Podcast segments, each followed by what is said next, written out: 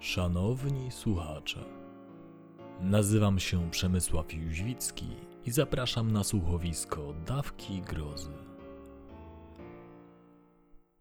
Razem z autorem R. G. Sawickim prezentujemy opowiadania z gatunku horroru, które nie były nigdy wcześniej publikowane.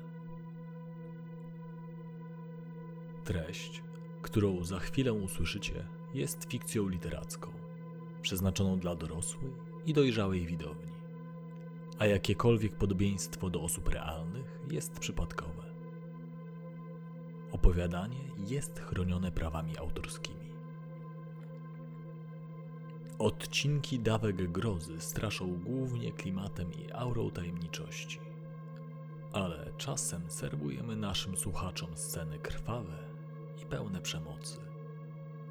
Zostaliście ostrzeżeni. A teraz zgaście światło, usiądźcie wygodnie i przygotujcie się na dzisiejszą dawkę grozy.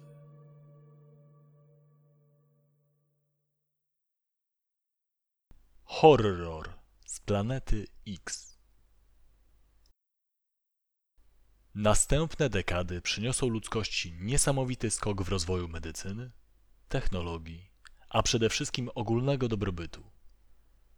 Co do tego jestem przekonany.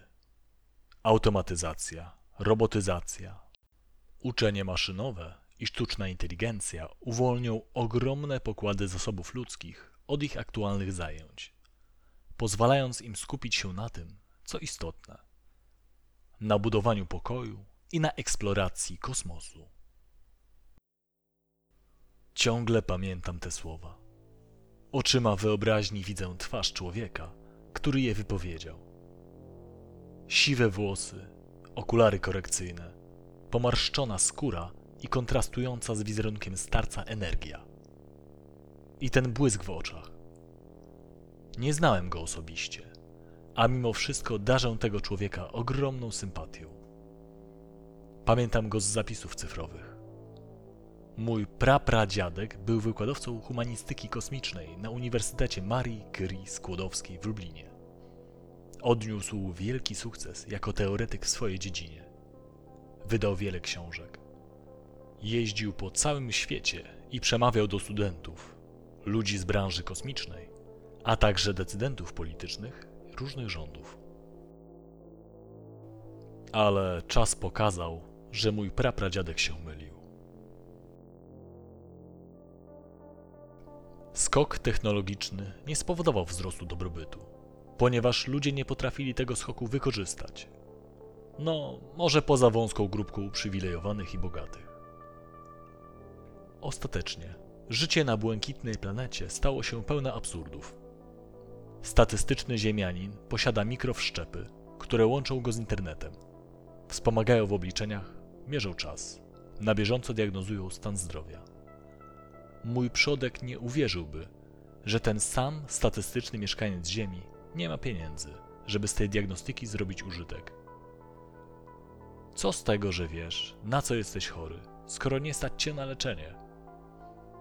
Ludzie tłoczą się w przeludnionych megamiastach.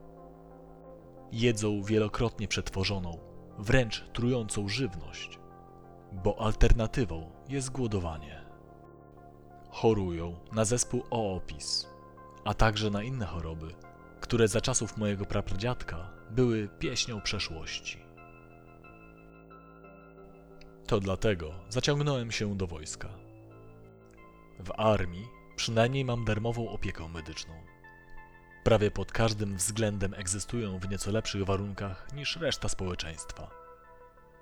Jeśli żołnierz ma szczęście, może przesiedzieć wiele lat w jakimś garnizonie – ewentualnie od czasu do czasu polecieć do kolonii na Marsie na rutynową misję. Niestety ja szczęścia nie miałem, bo trafiło mi się wyjątkowo przykre zadanie.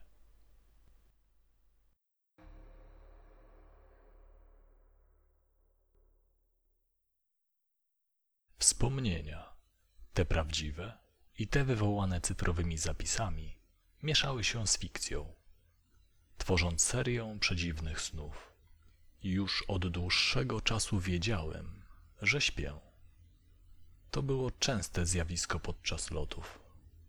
Podobno, bo nigdy wcześniej nie uczestniczyłem w tego rodzaju misji. I nigdy więcej nie będę. Biorąc pod uwagę odległości, czas mojej służby zakończy się, kiedy wrócę do domu. Prawie dwadzieścia lat wyjętych z życia.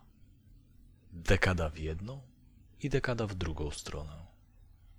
Niemalże wszystko z tego czasu spędzone po części w świecie snów, a po części w rzeczywistości wirtualnej. Na nauce, treningach mentalnych, a także na grach wideo. W trakcie swojego lotu zdążyłem przeżyć już kilkanaście wirtualnych żywotów. Wiele z tego, co się działo w VR, było zaplanowane przez mojego pracodawcę. Armia dołożyła wszelkich starań, żebym nie wyszedł z wprawy w posługiwaniu się bronią. Przechodziłem liczne symulacje starć zbrojnych z najdziwniejszymi stworzeniami, jakie jesteście sobie w stanie wyobrazić. Próba przygotowania mnie na to, co nieznane, niewykluczone. Kapsuła otworzyła się z charakterystycznym sykiem. Wciąż miałem zamknięte oczy, a moje ciało przytrzymywała sztuczna grawitacja naszego statku. Byłem zdezorientowany, ale to normalne. Komputer pokładowy mówił do mnie spokojnym, żeńskim głosem. Instruował mnie, co mam robić. Jak się nazywał? Przypomniałem sobie wreszcie. Agnieszka. Sztuczna inteligencja, która czuwała nad wieloma procesami, kiedy załoga spała. Zawsze odpowiadałem na jej pytania, choćby z grzeczności. Nie traktowałem SI, jakby była rzeczą. Skoro Agnieszka potrafiła pisać wiersze, uważałem ją za samoświadomą istotę. Może trochę naiwnie? Otworzyłem oczy. Najpierw odłączyłem się od tak zwanego krwiobiegu. Wystarczyło wypiąć tę jedną wtyczkę. To ona pompowała życie i sny w każdego członka załogi podczas długich lotów. To przez tę rurkę dostawaliśmy wszystkie potrzebne składniki odżywcze, hormony, a także sterydy, które miały opóźnić zanik tkanki mięśniowej. Ostrożnie wyszedłem ze swojej kapsuły. Czułem się trochę jak szkielet opuszczający grób. I tak też wyglądałem. Moje ręce były przeraźliwie chude. Pomimo środków, które w nas wtłaczali, przypominałem wrak człowieka. Bez nich byłoby jeszcze gorzej. Zestarzałbym się znacznie, a może i skończyłbym jako roślina. Połączenie snu oraz odpowiednio zmodyfikowanych hormonów spowalniało starzenie się przebywających w kapsułach ludzi. Hamowało atrofię mięśni. Tylko w ten sposób można było dolecieć na krańce układu słonecznego. Teraz miałem rozpocząć wartę. Standardowa procedura. Agnieszka wybudzała każdego członka załogi raz na jakiś czas żeby mógł przybrać na wadze i wrócić do formy przed następną sesją w kapsule. Chodziło również o nawiązanie kontaktu z rzeczywistością. Zdarzało się przecież, że ludzie po długim locie nie potrafili powrócić ze świata wirtualnego i tracili zmysły. Chwiejnym krokiem ruszyłem do stołu umiejscowanego pośrodku pomieszczenia. Stało przy nim pięć krzeseł, po jednym dla każdego członka załogi. To był tak zwany pokój główny. Pod ścianami mieściły się kapsuły. Czterech pozostałych członków załogi spało w swoich trumnach, jak je czasem nazywaliśmy. Ja usiadłem i zacząłem pocierać skronie. Na czym polegała moja misja? To nie tak, że nie pamiętałem. Po prostu potrzebowałem czasu, żeby oddzielić sny od tego, co było naprawdę. Wiedziałem, że w końcu mi się to uda. Zacząłem się rozglądać. Otaczały mnie białe ściany z kontrastującymi czarnymi oznaczeniami. W ścianach znajdowały się cztery śluzy prowadzące do innych pomieszczeń. Podłoga wyłożona została różnokolorowymi kafelkami. Plecami czułem miękkie oparcie krzesła. Opuszkami palców zbadałem drewno, z jakiego zrobiono stół. Niewykluczone, że była to plastikowa imitacja, ale tak doskonała, że bez próby podpalenia jej nie potrafiłbym tego rozsądzić. Wygląd pokoju głównego zaprojektowano w ten sposób, żeby choć na chwilę dało się zapomnieć o przerażającej prawdzie. O tym, że znajdowaliśmy się w blaszanej puszce, która pędziła przez pustkę. O tym, że byliśmy tak daleko od domu. Skoro swoje kapsuły nazywaliśmy trumnami, ten statek kosmiczny można było ochrzcić mianem grobowca. Łagodne niebieskie światło sączyło się z góry. Cały sufit był lampą. Poprosiłem Agnieszkę o zmianę trybu. Stopniowo światło zrobiło się jaśniejsze i ostrzejsze.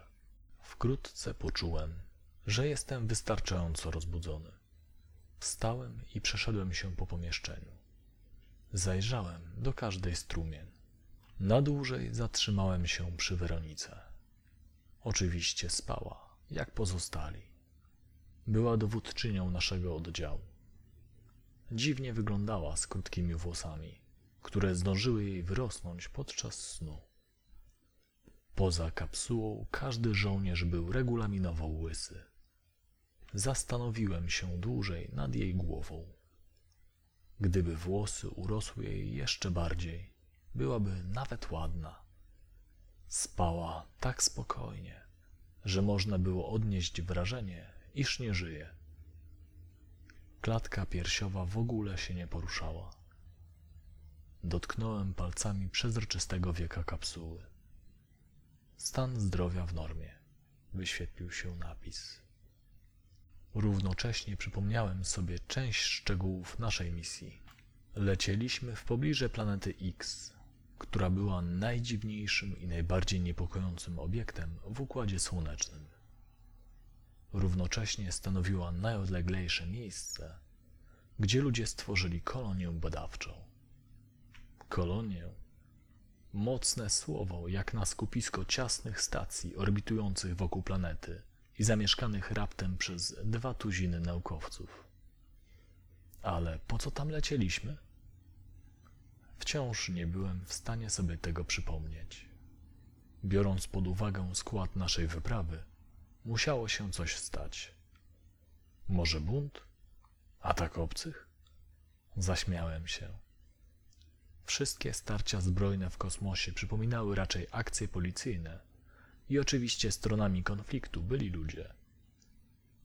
Jedyne życie, jakie udało się odkryć przez całą długą historię eksploracji kosmosu, to bakterie zamieszkujące ukryte pod lodem oceany jednego z księżyców Jowisza Europy.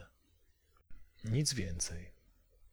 Jeśli chodzi o większe formy życia albo obce cywilizacje, nie było śladów. Żadnych sygnałów radiowych, świetlnych, nie mówiąc już o bliższych spotkaniach. Wychodziło na to, że jeśli obcy gdzieś tam są, mają do nas za daleko. Niemniej odkrycie mikroorganizmów na Europie rozpaliło umysły ludzi na całym świecie. No i poważnie zaczęto traktować ewentualność napotkania wrogich, obcych form życia. Agnieszko, Zwróciłem się do komputera pokładowego. Podaj, proszę, szczegóły misji. Zawiodła mnie. Dowiedziałem się tylko, że szczegóły zna major Weronika Drix. Ja natomiast powinienem pełnić wartę przez dwadzieścia ziemskich dni, a następnie wrócić do kapsuły. Spojrzałem jeszcze raz na twarz major Drix. Jaka ona była blada.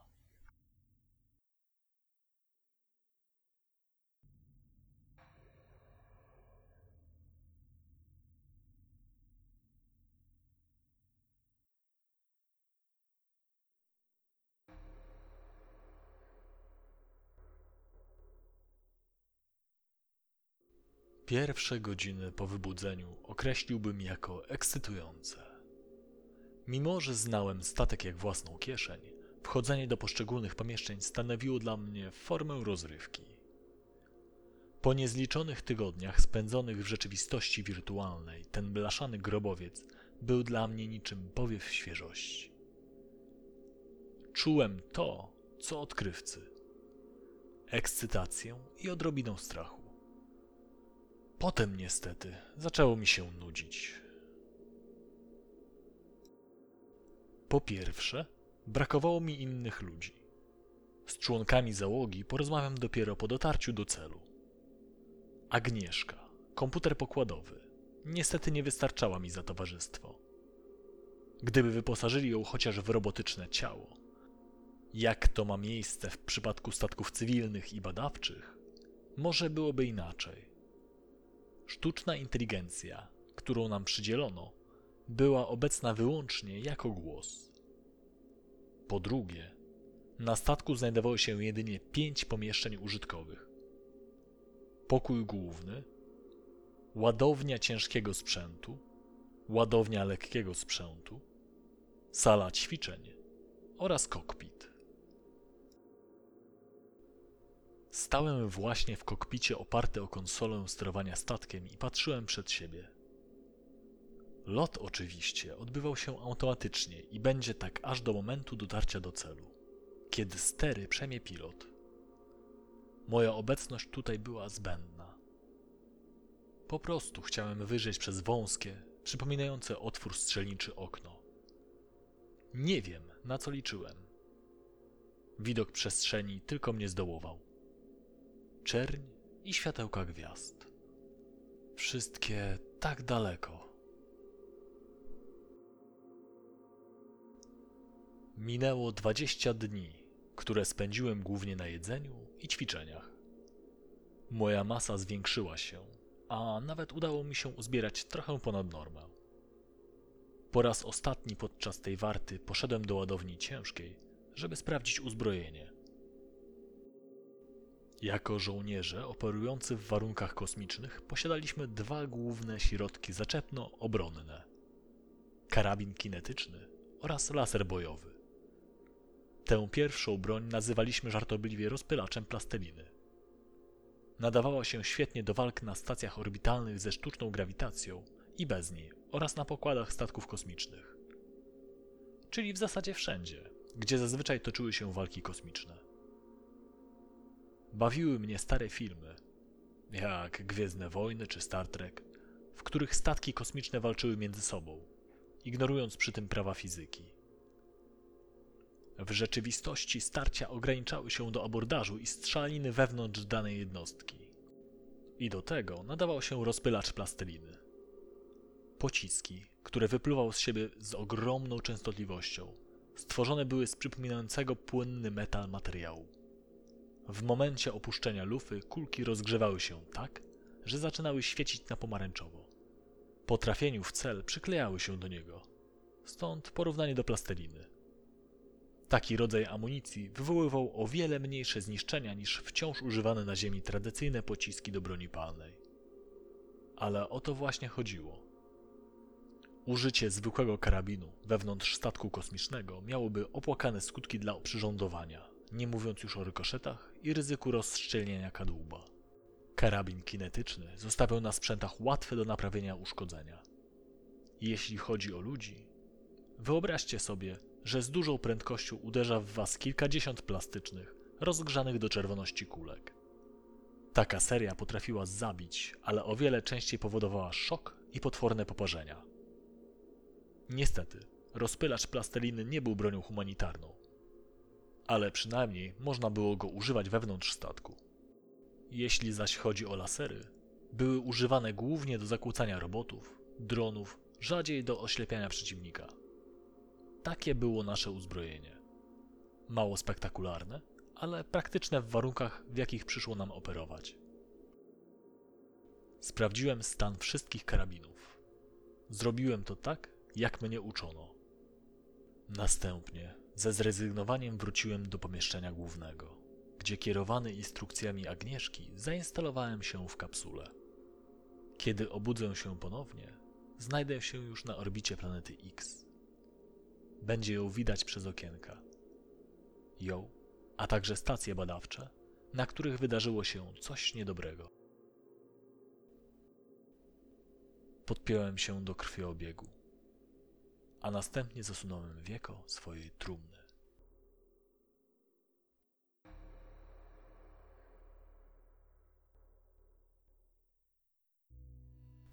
Ze snu wyrywało mnie czerwone światło. Pulsowało i atakowało moje zmysły, mimo że usilnie zaciskałem powieki. Niech ktoś to wyłączy, pomyślałem. Ale zaraz uświadomiłem sobie, że skoro uruchomiono alarm, powinienem się rozbudzić. Momentalnie przeszył mnie niepokój. Ogłuchłem? Dlaczego widzę czerwone światło, a nie słyszę syren? To musiał być alarm niższej rangi. Stało się coś niedobrego, ale komputer pokładowy nie wykrył zagrożenia dla życia załogi lub integralności statku, więc ograniczył się do sygnałów świetlnych. Ręcznie podniosłem wieko kapsuły, odłączyłem rurkę i usiadłem. Ujrzałem wychudzoną postać. Siedziała przy stole i wyglądała upiornie w czerwonym świetle. Zupełnie jak umazana krwią. Od stóp do głów. Sebastian? Zapytałem, nerwowo rozglądając się na boki. Mężczyzna, zamiast do mnie, odezwał się bezpośrednio do komputera. Wystosował polecenie wstrzymania alarmu. Agnieszka potrzebowała zgody jeszcze jednego członka załogi. Udzieliłem jej, bo czerwone światło zaczynało działać mi na nerwy. Musiałem się dowiedzieć, co tu się wydarzyło. Kiedy kolory wróciły do normy, wyszedłem ze swojej trumny i rozejrzałem się w poszukiwaniu nie wiadomo czego. Zdawało się, że wszystko jest w normie. Sebastian patrzył na mnie swoimi wyłupiastymi oczyma, jak pies, który właśnie coś przeskrobał. Teraz ja go ignorowałem, bo czułem, że od Agnieszki szybciej wyciągnę informacje. Zadawałem komputerowi konkretne pytania i od razu otrzymywałem odpowiedzi. Ich treść uspokoiła mnie. Przysiadłem się do Sebastiana. Okazało się, że alarm był spowodowany nadliczbowym odłączeniem członka załogi od kapsuły. Sebastian w dziesiątym dniu swojej warty nie wytrzymał psychicznie i postanowił ręcznie kogoś wybudzić, żeby mieć kontakt z drugim człowiekiem. Tłumaczył się, że nie ufa Agnieszce, że nigdy nie lubił sztucznej inteligencji. Fakt, że coś innego niż byt biologiczny posiada samoświadomość, przerażał go. Miałem ochotę zdzielić go w tę chudą, pryszczatą gębę. Spójrz na siebie, strofowałem go. Nie jadłeś podczas warty tak, jak powinieneś był. Nie robiłeś ćwiczeń. Schował twarz w dłoniach, przeprosił mnie. Szczerze mówiąc, trochę go rozumiałem. On z całej naszej piątki najmniej nadawał się do tej misji. Był żółtodziobem. Zresztą tak jak i ja. Różnica między nami polegała na tym, że ja trochę lepiej nad sobą panowałem. Sebastian był też najmłodszy. Ledwo osiągnął pełnoletność. Na szczęście pozostali członkowie załogi mieli więcej obycia niż my dwaj. Tak właśnie działała armia. Formowano oddziały złożone z weteranów i bojowych dziewic. Te drugie uczyły się od tych pierwszych, a po zakończeniu misji nie były już dziewicami. Przekonałem Sebastiana, że dla dobra nas wszystkich trzeba kontynuować zadanie. Obiecałem mu, że stanę w jego obronie, jeśli major Weronika zechce wyciągnąć jakieś konsekwencje. Ostatecznie myślę, że fakt porozmawiania ze mną bardzo mu pomógł. Wkrótce wróciłem do kapsuły i miałem nadzieję, że teraz już na pewno obudzę się u celu podróży.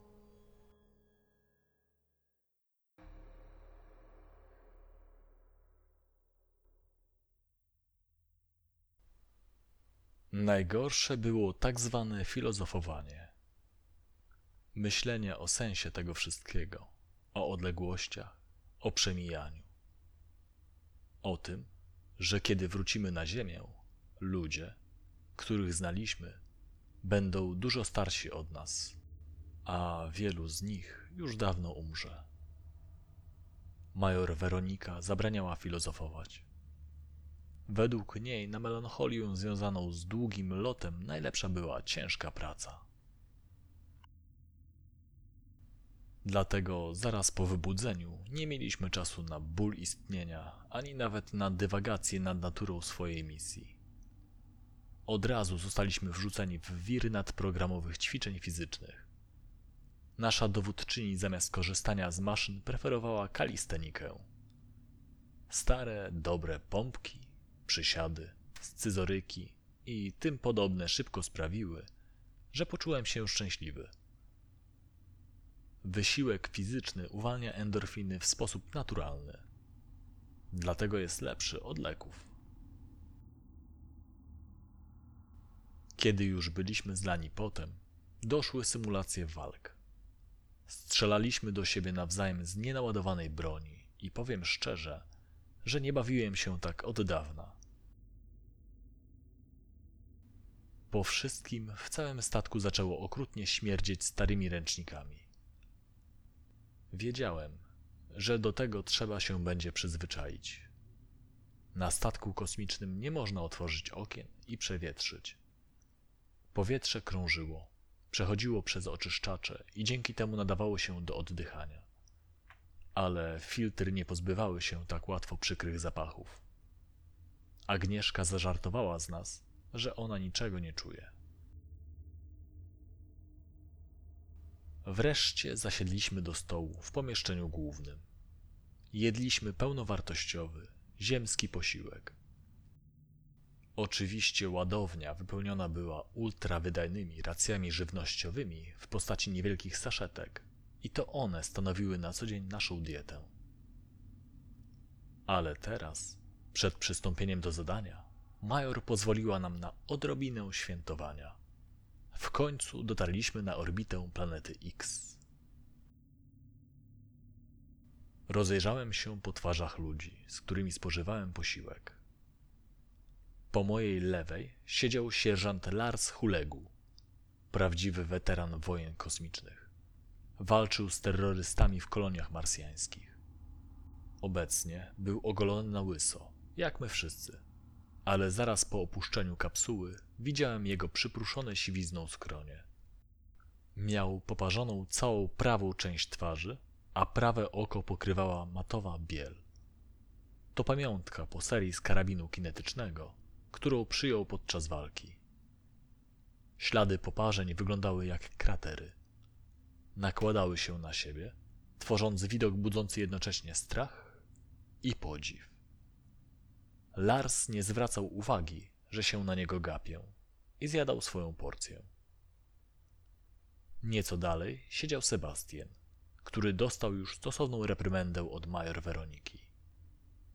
Zgodnie z przyrzeczeniem broniłem go, ale jedyne, co uzyskałem, to dołączenie do Sebastiana w odbywaniu jego kary. Na szczęście kazała nam tylko czyścić skafandry i oręż. Żadnych prawdziwych konsekwencji. Sama major Weronika Drix siedziała najdalej ode mnie i jadła bardzo powoli. Spojrzała na mnie, więc przeniosłem spojrzenie na Miszę. Wszyscy poza nią byli żołnierzami. Misza natomiast towarzyszyła wyprawie jako medyk i naukowiec. Tym samym przysługiwało jej prawo do noszenia cywilnego stroju. Ze swojego prawa korzystała w ograniczonym zakresie – Miała w uszach maleńkie, świecące kolczyki. Kiedy skończyliśmy jeść, Major zaczęła zdradzać szczegóły naszego zadania. Im dłużej mówiła, tym więcej sam sobie przypominałem. I tym bardziej mi się to nie podobało. Kolonia badawcza, znajdująca się na orbicie planety X, miała w założeniu funkcjonować rotacyjnie. Co 20 lat miał przylatywać transportowiec ze zmiennikami i zabierać obecną załogę na Ziemię. Ale ostatnio wysłany statek pod koniec swojej podróży otrzymał zmianę przydziału z zastąpienia personelu na misję ratunkową.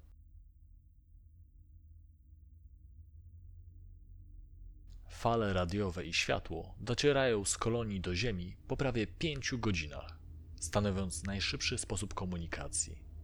Kolonia miała nadawać dwa razy na dobę. Raporty urwały się, dlatego zmiennicy dostali zadanie przeprowadzenia akcji ratunkowej. Niestety zmiennicy również przestali wysyłać raporty.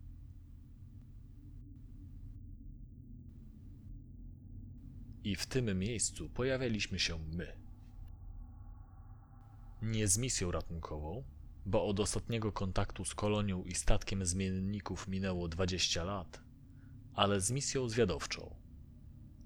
Mieliśmy dwa priorytety: dowiedzieć się, co się stało, i wysyłać raporty na Ziemię co godzinę. Wiedziałem to jeszcze z czasów przed wylotem, a słowa mojej przełożonej pozwoliły mi sobie o tym przypomnieć. Ale już kolejna część wypowiedzi major Weroniki okazała się dla nas wszystkich nowością. Według niej mieliśmy bowiem traktować przylot tutaj jako zadanie bojowe. Nikt nie wiedział, co się stało z kolonistami, ani tym bardziej z ekipą zmienników. Dowódczyni podejrzewała, że stało się najgorsze. Koloniści z jakichś powodów zbuntowali się i przygotowali zasadzkę na wysłany z ziemi statek. W takim wypadku i nas czeka niemiłe powitanie. Major przekonywała, że z nami nie pójdzie im tak łatwo. Dodała, ze śmiertelną powagą, że nie można wykluczyć ataku obcych form życia. Jeszcze na Ziemi, w czasie przeszkolenia wojskowego, tego typu teorie kwitowane były ironicznymi uśmieszkami. Teraz jednak nikomu nie było do śmiechu. Następnie głos zabrała Misza. Powiedziała, że możliwe są też takie niebezpieczeństwa, jak nieznana ludziom choroba zakaźna lub nieokreślony czynnik środowiskowy pochodzący z planety X. Potem już nic nie mówiliśmy. Zostało nam 8 godzin do rozpoczęcia akcji.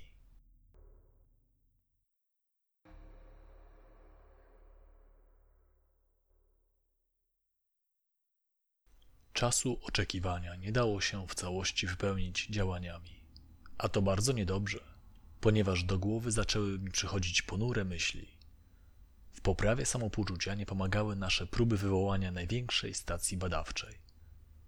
Z jednej strony wiedzieliśmy, że nikt nie odpowie na nasze wezwania, z drugiej przecież musieliśmy próbować.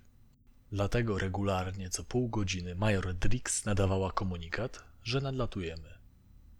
Potem siedziała przy odbiorniku i czekała na odpowiedź, która nigdy nie nadeszła. Wkrótce namierzyliśmy statek zmienników. Był zacumowany do głównej stacji badawczej i niedługo potem mogliśmy mu się przyjrzeć przez przyrządy optyczne. Wyglądał obco, niegościnnie, a sama stacja wręcz złowróżbnie. Te dwa obiekty, szczepione ze sobą wąskim przejściem dokującym, zdawały się trwać w bezruchu, mimo że pędziły po orbicie planety X z zawrotną prędkością niemal 28 tysięcy km na godzinę. Istotnie, one się nie ruszały. To przestrzeń wokół nich wirowała. Szybko odrzuciłem tę bezsensowną myśl, bo oto w obiektywie celownika pojawiła się ona. Czarna, wielka, nieprzenikniona. Planeta X. Miała gęstość i średnicę zbliżoną do ziemskiej i w zasadzie tyle o niej wiedzieliśmy. Jeszcze żaden człowiek nie postawił nogi na jej powierzchni, a sondy wysyłane po próbki psuły się, kiedy tylko wlatywały w gęstą atmosferę planety. Planeta X była tak niezwykłym ciałem niebieskim, że aby rozwiązać jej zagadkę, stworzono całą tę kolonię badawczą. Możliwie najbliżej planety, a jednocześnie na tyle daleko, żeby uchronić się przed ewentualnymi zagrożeniami. Ostatecznie chyba umieszczono ją zbyt blisko. Planetę skanowaliśmy różnymi sensorami. Niestety nie dowiedzieliśmy się niczego ponad to, co było wiadomo jeszcze na Ziemi. Kłębiasta, czarna atmosfera uniemożliwiała nam jakiekolwiek obserwacje. Co dziwniejsze, jej składu nie dało się nawet oszacować. Nie byłem żadnym naukowcem, ale wiedziałem, że za pośrednictwem aparatów pomiarowych można dowiedzieć się całkiem sporo nawet o bardzo odległych obiektach. Dlatego brak danych o planecie, która znajdowała się tuż pod naszymi stopami, niepokoił mnie. Po raz pierwszy pomyślałem, że dowództwo może coś przed nami ukrywać. Przykładowo skalę niebezpieczeństwa, żeby nie obniżać naszego morale. Przecież na tym etapie mogliśmy się zbuntować. Po powrocie, co prawda, czekałby nas sąd wojenny, ale lepsze to niż pewna śmierć gdzieś na końcu wszystkiego. Gdzieś, gdzie nikt mnie nawet nie pogrzebie. Ostatecznie wolałem tę interpretację niż wersję, że nasze sensory rzeczywiście były bezużyteczne. Bycie wykorzystanym przez armię to nic nowego. Żołnierze stanowili dla generałów rodzaj zasobów. Dowódcy najwyższego szczebla, siedząc w skórzanych fotelach i paląc cygara, kalkulowali, czy opłaca się stracić określoną liczbę żołnierzy, żeby osiągnąć dany cel. To było brutalne i przykre, ale w pewien sposób normalne. Natomiast fakt, że jesteśmy niemal całkowicie ślepi i głusi na to, co ma nam do powiedzenia ona, był dla mnie nie do zaakceptowania. Tak czy inaczej uważałem się za żołnierza i zamierzałem wykonać rozkazy. Wszelkie moje obawy odeszły na dalszy plan, kiedy moje myśli zajął najzwyklejszy strach przed walką. Oto bowiem we czwórkę zainstalowaliśmy się w bolidzie abordażowym. Misza w tym samym czasie pilotowała nasz statek i nawoływała obsługę stacji do otwarcia awaryjnego miejsca dokującego. Mieliśmy graniczące z pewnością przekonanie, że jeśli załoga żyje, to jest wrogo nastawiona. Bez względu na reakcję mieliśmy się wbić bolidem w zupełnie inne miejsce w kadłubie. Podejście do awaryjnego miejsca dokującego stanowiło dywersję. Element zaskoczenia był po naszej stronie. Czekałem.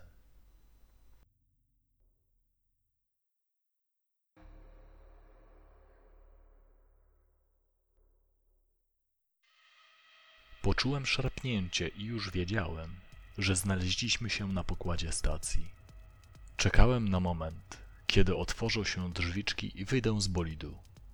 Miałem wrażenie, że ta chwila trwała wieczność. W rzeczywistości drzwiczki rozwarły się prawie od razu. Wyskoczyłem z karabinem w ręce i celowałem przed siebie. Na początku byłem zdezorientowany. Po chwili usłyszałem w głośniczku rozkaz i stworzyłem wraz z pozostałymi zwartą grupę. Każdy z naszej czwórki stał teraz plecami do pozostałych i celował w innym kierunku. Ubrani w kombinezony i przezroczyste hełmy musieliśmy z góry wyglądać jak ułożone jedna przy drugiej żarówki. Dookoła unosiły się kłęby dymu i niemal nic nie widzieliśmy. Czekaliśmy na atak, ale ten nie nadchodził. To był newralgiczny moment. Zaraz po przybyciu byliśmy najbardziej narażeni. Ale kolejne sekundy mijały i otoczenie wydawało się całkowicie martwe. Wkrótce kłęby dymu przerzedziły się i mogłem rozejrzeć się po pomieszczeniu. Musiało służyć za zapasowy magazyn, ponieważ najciekawszym obiektem, który się w nim znajdował, był nasz bolid abordażowy. Bolid właśnie uszczelniał wyrwę po szyciu stacji. Stopniowo wytrzymała pianka zaklejała dziurę i odgradzała nas od próżni. Kiedy proces się zakończył, rozpoczęła się dekompresja. Ucieszyłem się, że automatyczne systemy stacji są sprawne. Z drugiej strony nie byłem tak dużym optymistą, żeby liczyć na współpracę stacji w każdym pomieszczeniu. Sztuczna grawitacja nie działała. Polegaliśmy więc na butach magnetycznych. Cały magazyn oświetlało słabe światło podługowe koloru zieleni. Może miało to przypominać mieszkańcom stacji o ich domu? Moje rozmyślania przerwała major Weronika. Wydała rozkazy. I bardzo dobrze. Bałem się mniej, kiedy wiedziałem, co mam robić. Plan był prosty. Podzielono nas na dwójki. Ja oraz Hulegu mieliśmy iść przez śluzę znajdującą się po lewej, a major Drix i Sebastian przez tę po prawej. Tą metodą mieliśmy możliwie najszybciej nawiązać kontakt z nieprzyjacielem. Błyskawiczne znalezienie wroga było ważniejsze niż trzymanie się razem, ponieważ zachowywało element zaskoczenia. Ruszyliśmy. Oczywiście słuchałem się we wszystkim Larsa. Uprzedził mnie, że jeśli zobaczymy kogoś z bronią w ręku, mamy strzelać jako pierwsi. Oni, jeśli żyją, mieli wystarczająco dużo czasu na to, żeby odpowiedzieć na próby kontaktu. Nie zrobili tego, więc możemy ich traktować jak buntowników. Przyznam, że o ile jeszcze będąc na ziemi nie uznałbym takiego podejścia za moralne, o tyle teraz się cieszyłem. Sprawa była prosta. My albo oni. Ale sprawdziliśmy już kilka pomieszczeń i wciąż nie spotkaliśmy nikogo. Całe lewe skrzydło stacji wydawało się martwe. Jedynymi śladami świadczącymi o obecności ludzi były unoszące się gdzieniegdzie przedmioty. Elementy aparatury badawczej, jak sądzę. Sceneria, którą przemierzałem z karabinem w ręku, robiła na mnie przygnębiające wrażenie. Sączące się z podłogi światło, zamiast przypominać o lasach rodzimej ziemi, napawało mnie obrzydzeniem. Uznałem je za niezdrowe i denerwujące. Irytowało równie mocno, co czerwone światło alarmu uruchomione na naszym statku, ale w zupełnie inny sposób. Miałem wrażenie, że to tutaj zatruwa wszystko, czego dotknie swoimi przypominającymi macki promieniami. Stres i usilnie spychana do podświadomości myśl, że mogę zginąć, sprawiały, że stałem się nerwowy. Chciałem wypalić serią ze swojego rozpylacza plasteliny. Może to kwestia doświadczenia? Oczekiwanie na walkę było gorsze niż sama walka. Stary wyga Lars chyba coś wyczuł, bo zaczął mnie uspokajać. Powiedział, że pierwsza misja bojowa w kosmosie to jedno z najgorszych doświadczeń, jakie można przeżyć. Porównał je do zanurzenia się w gównie tak głęboko, że jego zapach zostaje z człowiekiem już na zawsze. Dodał, że wiele nieprzyjemnych odczuć wywołanych jest przez brak grawitacji i sam fakt, że walka toczy się tak daleko od domu. Zastanowiłem się nad tym dłużej. Kwestia grawitacji rzeczywiście miała znaczenie. Co prawda, buty magnetyczne trzymały mnie w kontakcie z podłogą, ale całe ciało zdawało się płynąć jak w wodzie. Woda, która nie miała gęstości. A odległość od Ziemi? Chyba to w jeszcze większym stopniu odpowiadało za wrażenie zbrukania. Zdałem sobie sprawę z tego, jak nic nieznaczącym gatunkiem byliśmy. O ile pierwsi astronauci, widząc Ziemię z kosmosu, zaczynali doceniać wyjątkowość życia, o tyle my dostrzegaliśmy jego bezsens. Z miejsca, w którym się znajdowaliśmy, Ziemi nie było widać wcale, a Słońce wyglądało po prostu jak duża gwiazda. i stąd wrażenie zbrukania. Oto znaleźliśmy się tak daleko od swojego kruchego i nieistotnego domu. A i tak potrafiliśmy ganiać z karabinami z zamiarem wyrządzenia krzywdy swoim braciom. To mnie przerażało. Ale prawdziwy szok przeżyłem dopiero wtedy, kiedy wraz z Larsem wszedłem do ostatniego pomieszczenia w lewym skrzydle stacji. Ciała. Może nawet dwadzieścia ludzkich ciał, unoszących się nade mną, dryfujących przed moją twarzą, obijających się o moje plecy. Zdążyłem odłączyć mikrofon, zanim wydarłem się na całe gardło. A potem spojrzałem na Larsa. Obchodził pomieszczenie wzdłuż jednej ze ścian i uważnie obserwował zawieszone w stanie nieważkości zwłoki. Włączyłem mikrofon z powrotem i zacząłem robić to, co on. Starałem się nie patrzeć w twarze tych ludzi. Udało się, ponieważ natrafiłem na coś jeszcze bardziej szokującego. Kiedy odgarnąłem jedno z ciał, przede mną wyrosła wielka, panoramiczna szyba. W jednej chwili ujrzałem czarną, jak najmroczniejsze myśli powierzchnię planety X i kilka pomniejszych stacji badawczych krążących po jej orbicie, tak samo jak stacja, na której znajdowaliśmy się obecnie. Planeta X zajmowała więcej niż połowę widoku za szybą. Miałem ciarki, kiedy na nią patrzyłem. Takie nieprzyjemne. Nie mogłem oderwać od niej wzroku. Pomyślałem o swoim prapradziadku. Ciekawe, czy patrząc na to monstrum, nadal z takim entuzjazmem propagowałby eksplorację kosmosu? Wtedy w głośnikach komunikacji wewnętrznej usłyszeliśmy major Drix. Powiedziała, że dokonali strasznego odkrycia w sterowni i że należy się zebrać i porozmawiać. Ja zastanawiałem się, czy to, co zobaczyła, mogło konkurować z widokiem, który ja miałem przed oczami.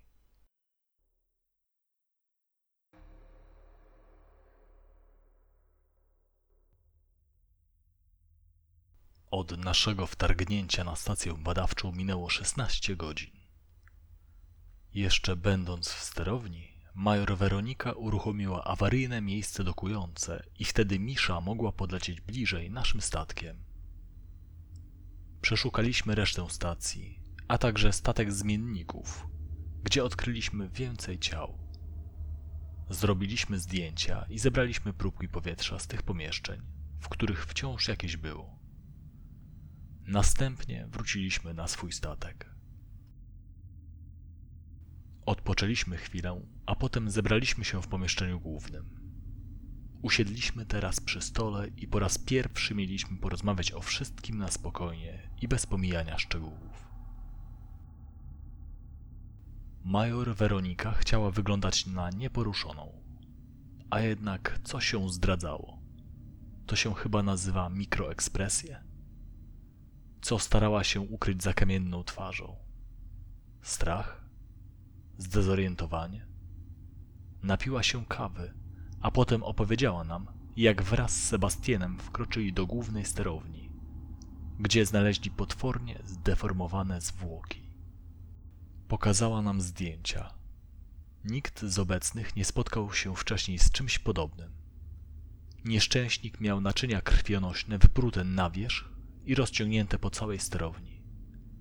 Nie, jednak nie wyprute, raczej wyciągnięte.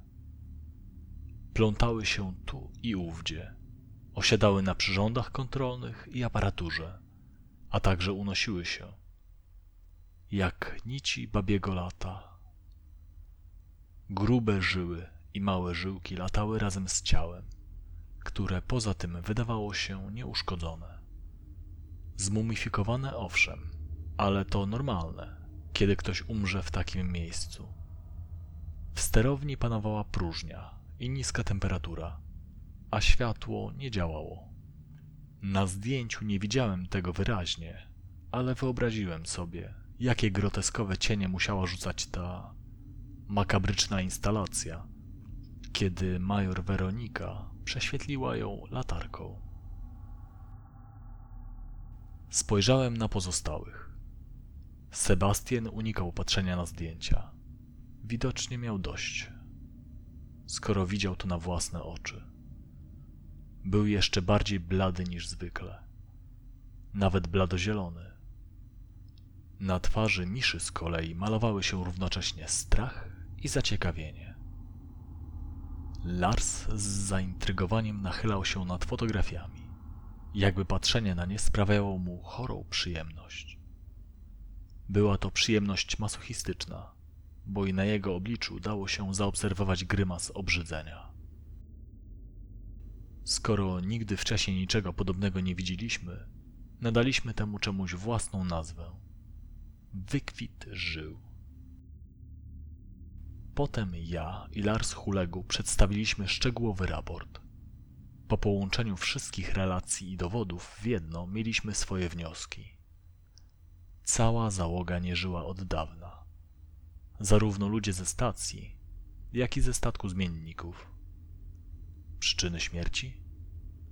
Jedna osoba miała ten spektakularny wykwit żył, cztery tę samą chorobę, ale we wczesnym stadium. Naczynia krwionośne nie odlatywały tak daleko od ciała, a pozostali zostali zamordowani. Nosili na swoich ciałach ślady poparzeń po karabinie kinetycznym, rany cięte, tłuczone, szarpane. Wyglądało na to, że doszło do walki zbrojnej. Ale przebieg starcia okazał się dla nas niemożliwy do odtworzenia. Nie natrafiliśmy na żadne nagrania. Nie dało się niczego wywnioskować nawet z położenia ciał, bo te zgrupowane w sali z panoramiczną szybą z pewnością zostały w niej umieszczone już po walce. Widocznie ta sala stała się czymś w rodzaju grobowca. Mieliśmy też pewność, że nie tylko ta konkretna stacja straciła swoją załogę. Cała kolonia wyginęła. Z rejestru nazwisk wynikało, że odnaleźliśmy prawie wszystkie ciała. To znaczy, że w momencie starcia zbrojnego wszyscy koloniści przebywali na stacji. Czy doszło do walki między nimi a zmiennikami? Jedyne ciało, którego nie zlokalizowaliśmy, należało do podpułkownika Otto Baroneja, kimkolwiek ten człowiek był. Misza miała teorię na temat jego śmierci. Brakowało jednej kapsuły ratunkowej. Tego typu urządzenia służyły do ucieczki ze stacji, której groziło niebezpieczeństwo. Wedle Miszy użycie ich w tym miejscu mijało się z celem i dziwiła się, że w ogóle je tu zainstalowano. Kapsuła nie mogła nikogo uratować, ponieważ w tej okolicy brakowało dla niej bezpiecznej przystani. Podpułkownik Baronej, jeżeli rzeczywiście skorzystał z tej opcji, mógł polecieć w kosmos, gdzie czekała go śmierć głodowa, lub w stronę planety, co skończyłoby się tym samym. Oczywiście możliwości przelotu kapsuły na jedną z pomniejszych stacji nawet nie dyskutowaliśmy. Mniejsze stacje nie miały możliwości przyjęcia takiego obiektu. Transport ludzi między stacjami odbywał się za pomocą jetpacków. Pomyślałem, że być może Baronej wybrał planetę X jako swój grób, żeby stać się pierwszym człowiekiem, który postawił nogę na jej powierzchni. Nie wiem, czy na jego miejscu odważyłbym się na coś takiego. Ogólnie rzecz biorąc, cała ta rozmowa o losie kolonistów i zmienników przygnębiała mnie. Z drugiej strony czułem się doceniony faktem, że dyskutowaliśmy przy jednym stole jak równi z równymi. To miłe, że głosy żółtodziobów były wysłuchane tak samo jak opinie weteranów. Może to z powodu odległości? Byliśmy tutaj jedynymi żywymi ludźmi. Mogłoby się zdawać, że byliśmy jedynymi żywymi ludźmi w ogóle. bo jakie znaczenie miało teraz te 10 miliardów Homo sapiens zamieszkujących Ziemię? I liczyliśmy się tylko my, siedzący teraz przy stole zarzuconym fotografiami. Nasza piątka. No i jeszcze sztuczna inteligencja Agnieszka. Pochwaliła nas, że wykonaliśmy misję. Owszem, poczuliśmy ulgę, ale nikt nie był w nastroju do świętowania.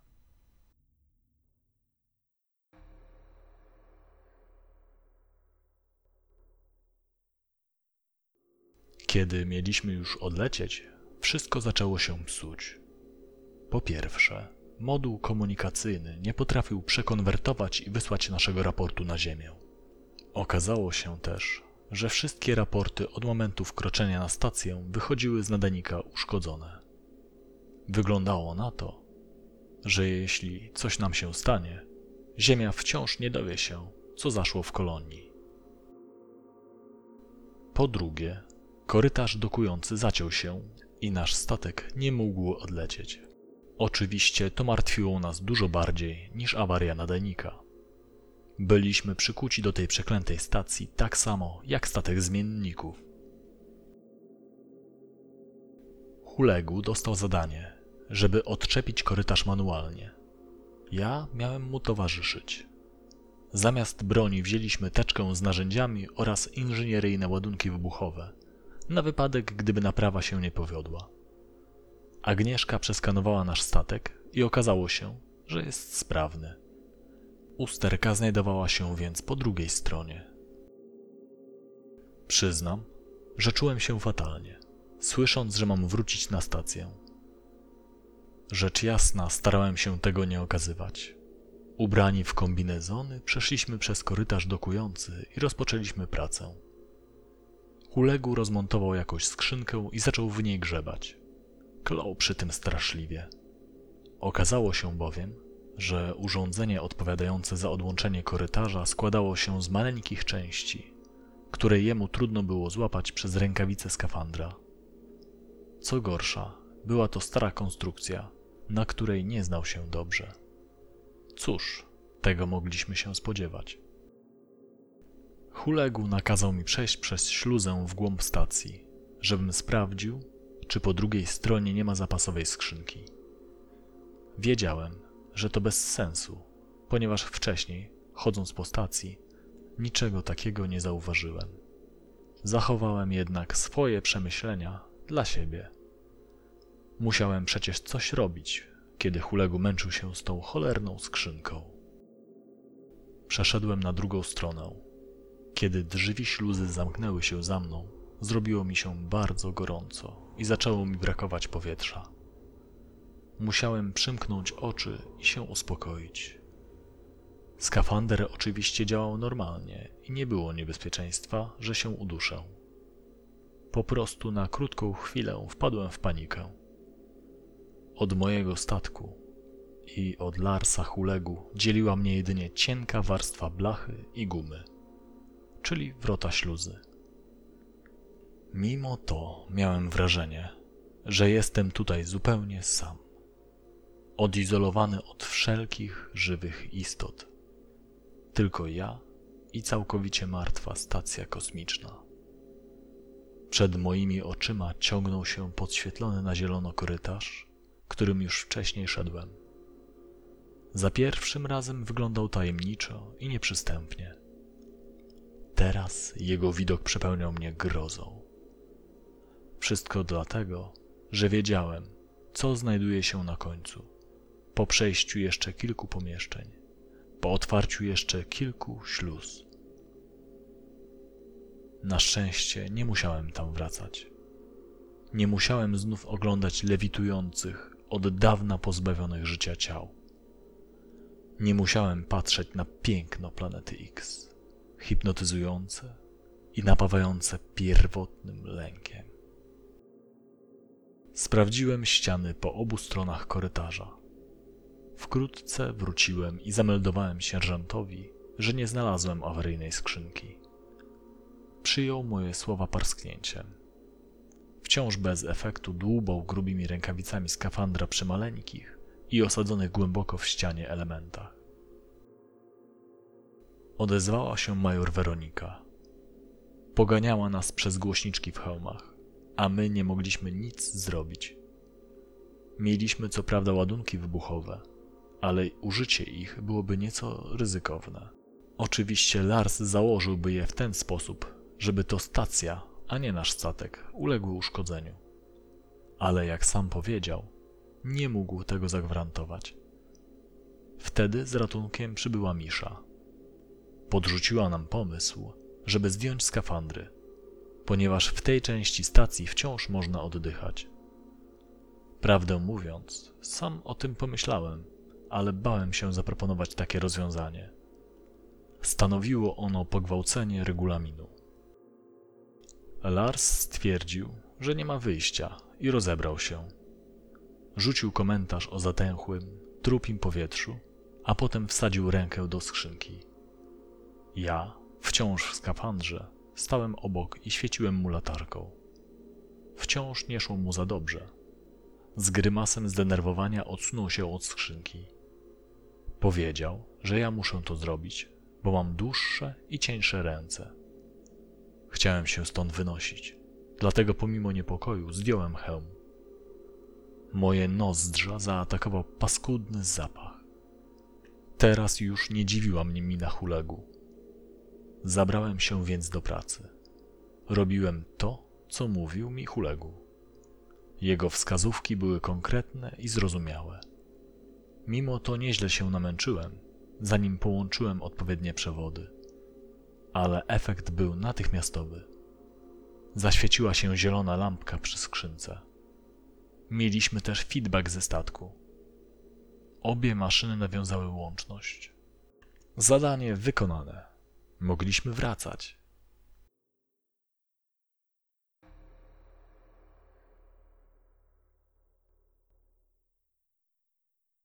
Śniły mi się same przyjemne rzeczy. Najpierw mój prapradziadek. Przemawiał w jakiejś antycznej sali wykładowej. Ja siedziałem w jednym z ostatnich rzędów i pękałem z dumy, kiedy całe audytorium biło mu brawo. Potem podróżowałem po wielkim parku ziemskim. Był to jeden z ostatnich dużych naturalnych lasów. Rosły w nim drzewa i żyły zwierzęta, a podróżowało się po wydeptanej ścieżce. Wstęp kosztował majątek, ale ja w swoim śnie nie musiałem płacić. W rzeczywistości nigdy tam nie byłem. Piękno przyrody, jakie widziałem we śnie, brało się zapewne z mieszaniny moich wspomnień. Będąc na ziemi, lubiłem spacery po miejskich parkach, a dziką przyrodę kojarzyłem z filmów dokumentalnych. Potem sen stał się jeszcze przyjemniejszy, choć trochę dziwny. Razem z załogą siedziałem w parku przy stole, który został żywcem zabrany z naszego statku. Wspominaliśmy wyprawę w okolice planety X. Każde z nas nosiło cywilne ubranie. Byliśmy opaleni, mieliśmy bujne włosy i uśmiechaliśmy się. Sebastian obejmował miszę. Sierżant Lars Huległ palił cygaro i opierał buty o blat stołu. Śmiał się serdecznie. Major Weronika wyglądała przepięknie i siedziała obok mnie. Trzymała mnie za rękę. Wiedziałem, że to nie dzieje się naprawdę, że wkrótce czar pryśnie. Chciałem, żeby to trwało jak najdłużej. Nie to, że byłem zakochany w naszej dowódczyni. Po prostu sen był bardzo miły. Na drogę powrotną nie mieliśmy wgranych programów treningowych, więc równie dobrze mogłem już spać latami. Wiedziałem, że obudzę się dopiero w okolicy Jowisza, gdzie nasz statek miał skorzystać z asysty grawitacyjnej tego gazowego olbrzyma. Właśnie wtedy wypadała moja pierwsza warta. Ciekawiło mnie, czy uda mi się zobaczyć Jowisza przez okienka w kokpicie. Nie obawiałem się, że odczuję takie samo przygnębienie, jak podczas poprzedniej warty. Tym razem wracaliśmy do domu. Na ziemi czekała na mnie emerytura z pensji wojskowej i jeszcze sporo lat życia.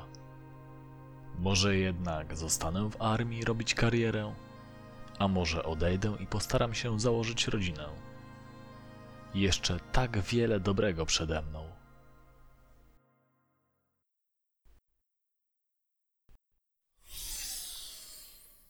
Z wpółświadomego snu wybudził mnie syk otwieranej kapsuły. Tym razem nie czułem zdezorientowania i od razu wiedziałem, że to czas na moją wartę. Dosyć szybko też zorientowałem się, że jednak coś jest nie tak.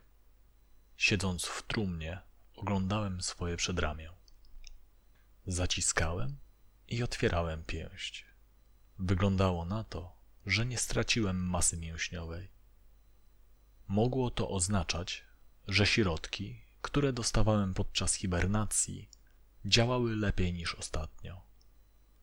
I było to całkiem możliwe, ponieważ ludzkie ciało z czasem uczyło się lepiej reagować na okresy uśpienia w kapsułach. Ale istniała też druga ewentualność. Czy zostałem wybudzony wcześniej, niż to było zaplanowane? Agnieszka, opisz położenie statku i podaj datę. Odezwałem się w przestrzeń. Cisza.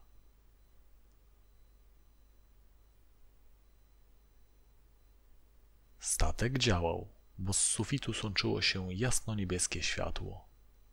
Także moja kapsuła wyglądała na sprawną, ale sztuczna inteligencja milczała. Awaria? Ktoś ją wyłączył? A może przyszło jej do głowy się zbuntować? Wstałem i od razu mój niepokój przybrał na mocy. Wszystkie pozostałe trumny miały otwarte wieka. Odruchowo zgarbiłem się, jakby to miało mi pomóc się ukryć. Ale nie było gdzie i wciąż nie wiedziałem, czy jest przed czym się chować. Kapsuła Weroniki była pusta. Tak samo te należące do Sebastiana i Hulegu. Ale zaraz. W kapsule Miszy coś leżało. Podszedłem ostrożnie i kiedy ujrzałem zawartość, wstrzymałem oddech. Naoglądałem się już trupów, ale to było co innego. Tym razem miałem przed sobą zwłoki osoby, którą znałem. Misza miała głęboką dziurę w szyi. Dziura przechodziła w rozcięcie z prawej strony. To musiał być nóż bojowy. Ktoś wbił jej wojskowy nóż prosto w krtań i wyszarpnął ostrze w bok, rozpłatując jeszcze więcej tkanki. Morderca zrobił to, kiedy Misza spała bo wtyczka krwioobiegu wciąż tkwiła w jej ciele. Z trudem ją dostrzegłem, ponieważ całe dno kapsuły wypełniała kleista krew. Zakręciło mi się w głowie. Na statku znajdował się zabójca. Hulegu? Major Weronika? Ten słabeusz Sebastian? Nie mogłem wykluczyć żadnej ewentualności to moi towarzysze broni, ale czy w ogóle ich znałem? Kim byli naprawdę? Nie miałem powodu, żeby im ufać. Chciałem przeżyć. Musiałem więc podejrzewać każdego. Za swój podstawowy problem uznałem brak broni. Żeby ją zdobyć, wystarczyło przejść do ładowni sprzętu ciężkiego ale statek był niewielki i morderca, jeśli zamierzał zgładzić również mnie, na pewno tam właśnie się zaczaił. Z drugiej strony wciąż żyłem, czyli nie stanowiłem celu, albo morderca działał chaotycznie. Ktoś postradał zmysły? Z trwogą spojrzałem na każdą z czterech śluz prowadzących do pozostałych pomieszczeń statku. Tak zwana śluza północna wychodziła na kokpit, południowa do ciężkiej ładowni, zachodnia do lekkiej, a wschodnia do sali ćwiczeń. Z lotu ptaka przekrój naszego statku wyglądałby więc jak kwiatek z czterema płatkami. Pomieszczenie główne, to ze stołem i z kapsułami, było w takim razie słupkiem kwiatu. Stanowiło centrum jednostki. Pomieszczenia zewnętrzne były połączone ze sobą nie tylko tym środkowym pokojem, ale i tunelami wentylacyjnymi, lecz one nie nadawały się do przemieszczania się po statku. Starałem się szybko określić, jakie mam opcje, i uznałem, że muszę zaryzykować i wkroczyć do ciężkiej ładowni. Jeżeli morderca działał w sposób logiczny, na pewno tam na mnie czeka, żeby uniemożliwić mi zdobycie broni, ale nie miałem wyboru. Czekanie w pomieszczeniu głównym narażało mnie na atak z czterech stron. Poza tym wciąż żyłem. Istniała więc szansa, że to psychotyk, że jednak nie działa logicznie. Przeszedłem przez śluzę i ku mojej uldze nikt tu na mnie nie czekał. Pomieszczenie było obszerne, ale z wejścia od razu widziałem wszystkie schowki i zbrojownię. Bez zwłoki przypasałem nóż bojowy i wziąłem do ręki karabin kinetyczny. Sprawdziłem magazynek, wziąłem trochę zapasowej amunicji i uznałem, że teraz czas sprawdzić inne pomieszczenia. Ale wtedy zdałem sobie sprawę z tego, jak nieprzyjemnie może się za chwilę zrobić. Miałem w ręce broń, którą nazywaliśmy rozpylaczem plasteliny. Wypluwała ona w krótkim czasie masę plastycznych, nagrzanych kulek, które uderzały w cel, powodując potworne poparzenia. Przypomniałem sobie twarz sierżanta Larsa Hulegu i przeszedł mnie dreszcz. Być może już za chwilę musiałem do kogoś strzelić albo samemu oberwać taką serię. I nieprzyjacielem miał się okazać ktoś, kogo znam. Sprawdziłem, czy nóż łatwo wychodzi z pochwy.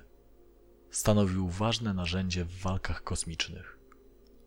Karabin kinetyczny, skoro przeważnie ranił, a nie zabijał, służył raczej do oślepienia lub zdezorientowania przeciwnika.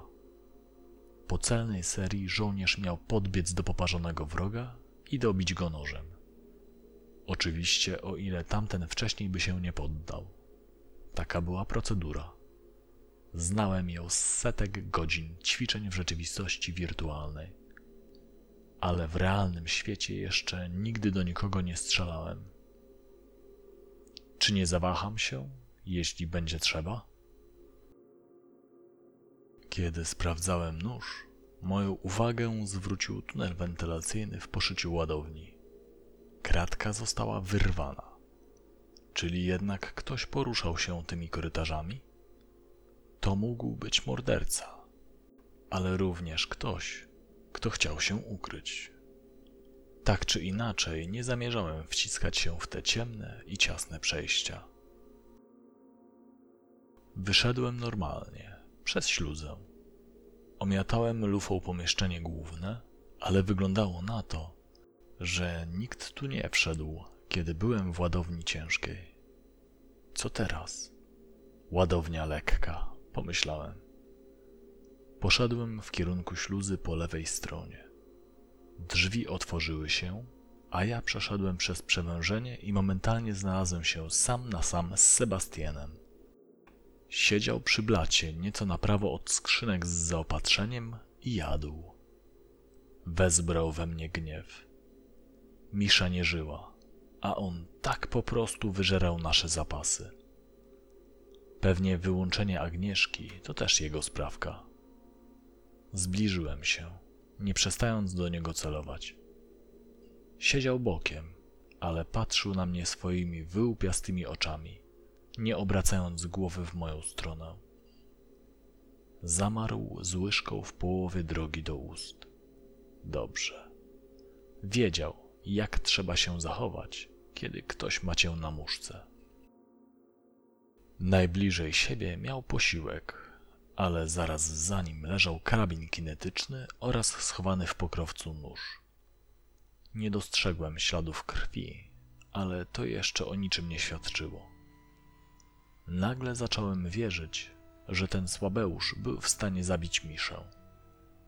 Morderstwo pogrążonej we śnie osoby to było w jego stylu. Nie miał kręgosłupa moralnego. Skoro potrafił wybudzić drugą osobę podczas swojej warty tylko po to, żeby nie być samotny, skoro był zdolny do obżerania się za plecami pozostałych, był również w stanie kogoś zamordować. Klasyczny przypadek psychozy. Mózg Sebastiana nie zniósł podróży kosmicznej, długotrwałego uśpienia, widoku trupów w kolonii. Nastąpiło przegrzanie. Stracił kontakt z rzeczywistością i zaczął zabijać. Już miałem go postrzelić, ale zaczął do mnie mówić. Snuł teorie na temat planety X. Nie chciałem ich słuchać. Było dokładnie tak, jak mówił mi Hulegu. Musisz strzelić jako pierwszy, inaczej to ciebie zastrzelą. Broń Sebastiana była w zasięgu jego rąk. Ale ten uniósł swoje dłonie nad głowę i przysięgał, że nie on zabił Miszę. Dalej wciskał mi te swoje teorie. Podejrzewałem podstęp. Trzymał ręce w górze, ale musiał tam coś mieć. Ukrył jakąś broń. Miał w zanadrzu brudną sztuczkę. Byłem o tym niemalże przekonany. Dlatego puściłem dwie krótkie serie prosto w jego ręce. Rozgrzane do czerwoności kulki z obrzydliwym syczeniem wtopiły się w jego skórę. Nie widziałem, czy pojawiają się bąble od poparzeń, bo zaczął wymachiwać rękami, jakby chciał się w ten sposób pozbyć bólu. Wiedziałem, że w każdej chwili może sięgnąć po własny karabin. Krzyczał i błagał, żeby mnie zmylić. Powinienem był zrobić tak, jak nas uczono. Wykorzystać moment szoku i zdezorientowania i ruszyć na niego z nożem. Ale nie mogłem. Może to brak doświadczenia bojowego, albo strach przed zbliżeniem się do wroga. Zamiast tego puściłem kolejną serię z rozpylacza, tym razem w jego gębę, a potem następną i jeszcze następną. Wśród rozdzierających błonę bębenkową krzyków i jęków oślepiony Sebastian miotał się po pomieszczeniu, rozrzucając naczynia i resztki swojego posiłku. Kiedy przypadkowo ustawił się do mnie przodem, nacisnąłem spust i tym razem nie puściłem. Rozpyliłem w jego stronę z bliskiej odległości cały magazynek kulek. Musiałem zmrużyć oczy. Ten swąd drażnił nie tylko śluzówki nosa, ale i spojówki. Nic na tym świecie nie śmierdzi tak okropnie jak palona ludzka tkanka. Oddychałem ciężko, zszokowany tym, co zrobiłem. Przede mną na podłodze pełzła sylwetka, która już tylko zarysem przypominała człowieka. Chciałem go dobić jak najszybciej. Nawet morderca nie powinien tak cierpieć. Niestety wciąż nie potrafiłem się przemóc, żeby zaatakować nożem. Teraz tym bardziej nie chciałem mieć kontaktu z tą rozpadającą się, po części stopioną tkanką. Próbowałem przeładować magazynek. Robiłem to już setki razy i czynność ta zawsze zajmowała mi chwilę. Tym razem jednak magazynek wszedł na swoje miejsce dopiero za trzecią próbą. Ręce mi się trzęsły. Musiałem zrobić krok do tyłu, bo resztki Sebastiana pełzły w moim kierunku, zostawiając za sobą krwawą smugę. Ponownie zacisnąłem palec na cynglu i nie puszczałem, aż karabin kinetyczny nie miał czym walić.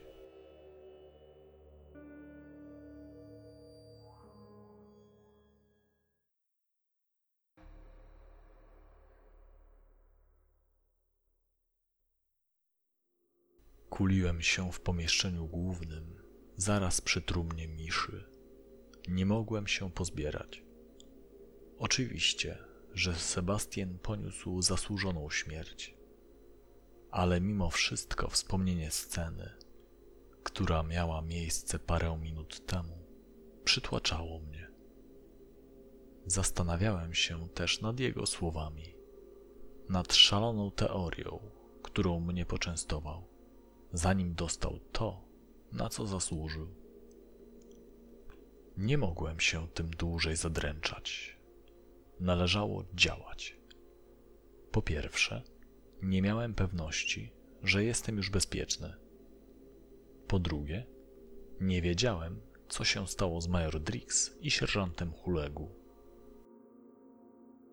Wreszcie dźwignąłem się na nogi. Ustawienia grawitacji nie zostały zmienione, ale ja czułem się, jakbym ważył dwa razy więcej niż zwykle. Spojrzałem na swój karabin kinetyczny. Jego lufa wciąż była gorąca. Ten widok dodał mi otuchy. Postanowiłem sprawdzić teraz kokpit. Celując z broni, otworzyłem drzwi śluzy północnej i przeszedłem przez przewężenie. W kokpicie ujrzałem wąskie okienka, przez które ziała czerń. Widziałem konsolę sterowania statkiem oraz dwa siedzenia. Na jednym z nich ktoś był. Osoba siedziała odwrócona tyłem i widziałem tylko czubek łysej głowy. Major Dix? Sierżant Hulegu? Zawołałem. Osoba albo nie żyła, albo szykowała na mnie pułapkę. Nabrałem powietrza, a następnie puściłem dwie krótkie serie w siedzenie fotela. Wiedziałem, że nie mają szans przebić grubego i twardego materiału, ale chodziło mi o steroryzowanie nieprzyjaciela. Oczywiście w duchu ciągle wierzyłem, że obejdzie się bez użycia przemocy. Zaraz po pierwszych strzałach zaszedłem fotel z boku, gotów wypalić ponownie, kiedy tylko ujrzę twarz wroga. Równocześnie zebrało mi się na wymioty, bo przypomniałem sobie zapach palonej tkanki. A więc, zgodnie ze słowami Larsa, zanurzyłem się w gównie tak bardzo, że jego odór miał pozostać ze mną do końca. Wreszcie zajrzałem do fotela od przodu. Siedziała w nim major Weronika Drix. Gdyby nie poparzenie na szyi i ziejąca czerwienią dziura między piersiami, pomyślałbym, że tylko usiadła zdrzemnąć się na chwilę. Była blada i piękna. Teraz zdałem sobie sprawę, że chyba jednak coś do niej czułem. Poczułem ukłucie w sercu i zebrało mi się na łzy. Ta kompetentna i pewna siebie dowódczyni już nigdy nie poprowadzi nikogo do boju. Ją też zabił Sebastian. A może nie? To wyglądało bardziej na sierżanta Hulegu. Strzały z kinetyka w okolicę twarzy i eksperckie pchnięcie nożem w serce. Robota weterana. Siedziałem w fotelu obok niej i starałem się nie poddawać lawinie myśli, która zaczęła mnie zalewać. Było kilka rzeczy, które jednocześnie wdzierały się do mojego umysłu. Wszystkie przerażały mnie do reszty. Żeby przełamać mentalny paraliż, który mnie ogarnął, postanowiłem dopuścić te straszne rzeczy do siebie, ale nie wszystkie naraz. Zamierzałem zająć się nimi po kolei. Żeby dodać sobie otuchy, objąłem karabin i wyobraziłem sobie, że to wszystko bitwy, które ma stoczyć mój umysł. Najpierw przeanalizowałem własne zachowanie. Co było do mnie zupełnie niepodobne, stałem się ultraagresywny. Nie mogłem zrzucić wszystkiego na nieufność, jaką zacząłem darzyć każdego członka załogi. Już w większości martwej, niestety. Musiałem dopuścić do siebie myśli, że to ze mną stało się coś dziwnego. To wiązało się z teorią, którą przedstawił mi Sebastian. Na chwilę, zanim zgotowałem mu piekło, jakiego tak naprawdę nikomu bym nie życzył, Sebastian twierdził, że zainfekowały nas bakterie żyjące w atmosferze planety X. Według niego to one powodowały wykwit żył i odpowiadały za masakrę kolonii. Zarażeni ludzie mieli pozabijać się sami, ponieważ postradali zmysły. Teraz, po dłuższym zastanowieniu, jego słowa nabrały sensu. Sebastian miał możliwości, żeby sprawdzić próbki powietrza, które zebraliśmy ze stacji. Miał też czas, żeby przeczytać pisane ręcznie raporty badaczy z kolonii. To wszystko mogłem sprawdzić sam, ponieważ zabezpieczyliśmy dowody i złożyliśmy je w skrytce na statku. Inną kwestią, która mnie przerażała, było to, co wyświetlało się na konsoli sterowania statkiem. Wynikało z niej, że znajdowaliśmy się na kursie kolizyjnym z planetą X. Patrzyłem na wyświetlacz z łba i nie mogłem tego zaakceptować. Pomyśleć, że jeszcze niedawno cieszyłem się z powrotu na Ziemię. Sytuacja była beznadziejna z dwóch powodów. Po pierwsze, statek, którym leciałem, nie został stworzony do lądowania na planetach, ani do startowania z nich. Cóż, o ile wylądować jeszcze jakoś się dało, o tyle polecieć z powrotem w przestrzeń już na pewno nie. Statek miał za małe silniki, żeby osiągnąć prędkość ucieczki. Do startu z powierzchni planety potrzebował potężnej rakiety nośnej. Wniosek był taki, że jeżeli statek dotrze na planetę X, nie będzie już w stanie wrócić. Drugi powód beznadziejności sytuacji wynikał z faktu, że major Drix i Misza były martwe. Tylko one miały kody potrzebne do zmiany kursu bez udziału sztucznej inteligencji statku. Podejrzewałem, że to Hulegu najpierw wyłączył Agnieszkę, a potem zmienił kurs. W międzyczasie dokonał mordów. Spojrzałem na własne dłonie. Ja też byłem zarażony. Ja i Hulegu. Obaj wdychaliśmy powietrze ze stacji. A teraz obaj zostaliśmy żywi na statku, który leciał w stronę tego monstrum. Czy mnie też czekał wykwit żył?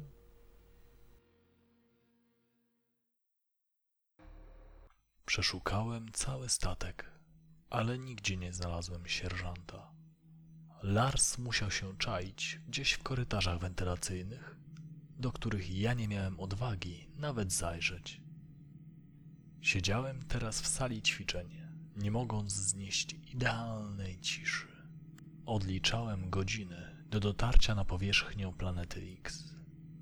Czytałem raporty oraz badałem próbki. Nie dbałem o to, że nie mam ku temu kompetencji. Pogodziłem się z ryzykiem, że coś pomieszam albo zanieczyszczę.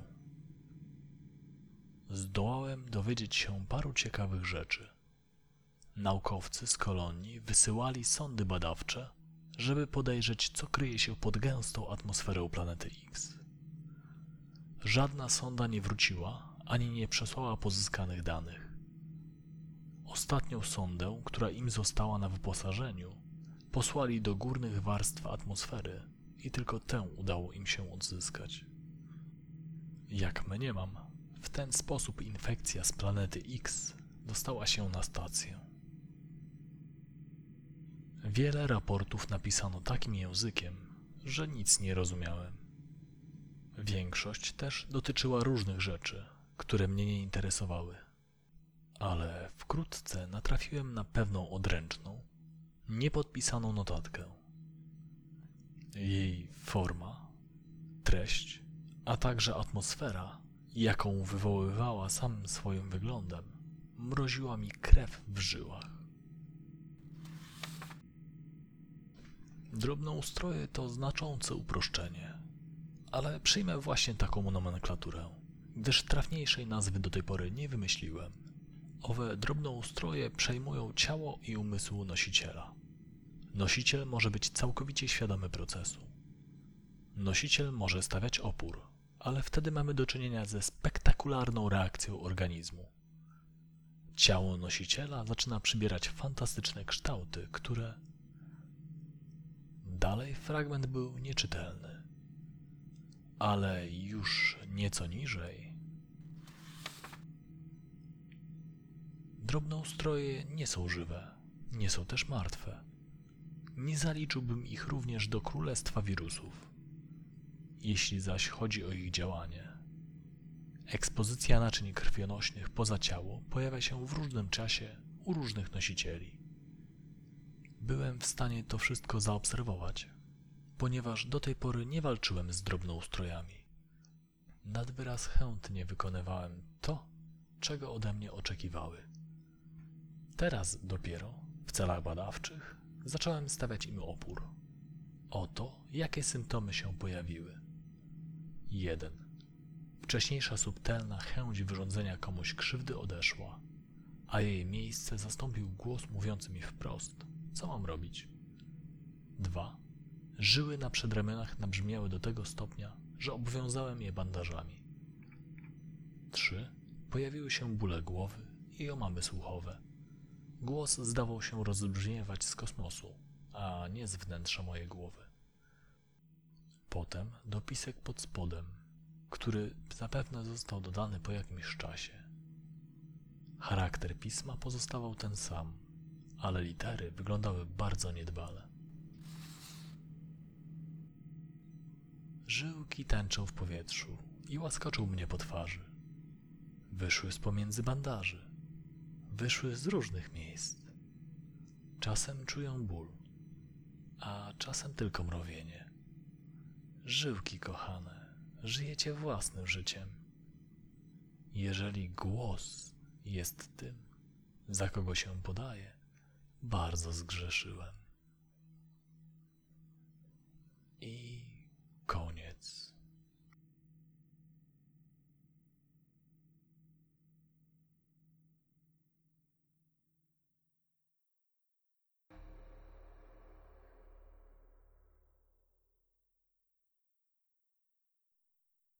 Do lądowania, albo raczej rozbicia się na planecie X zostało nieco ponad 8 godzin.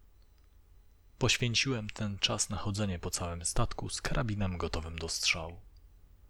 Czułem ogromną chęć, żeby ustrzelić sierżanta Hulegu. W obawie przed wykwitem żył nawet nie próbowałem się przekonywać, że nie należy go zabijać. Nie oszukiwałem się. Na pewno byłem zarażony. Uznałem, że jeśli przynajmniej będę tańczył tak, jak mi zagrają, zginę szybką śmiercią roztrzaskany o powierzchnię planety X. Za wszelką cenę chciałem uniknąć tego całego wykwitu żył. Nawet nie chciałem sobie wyobrażać, jakie to musi być uczucie.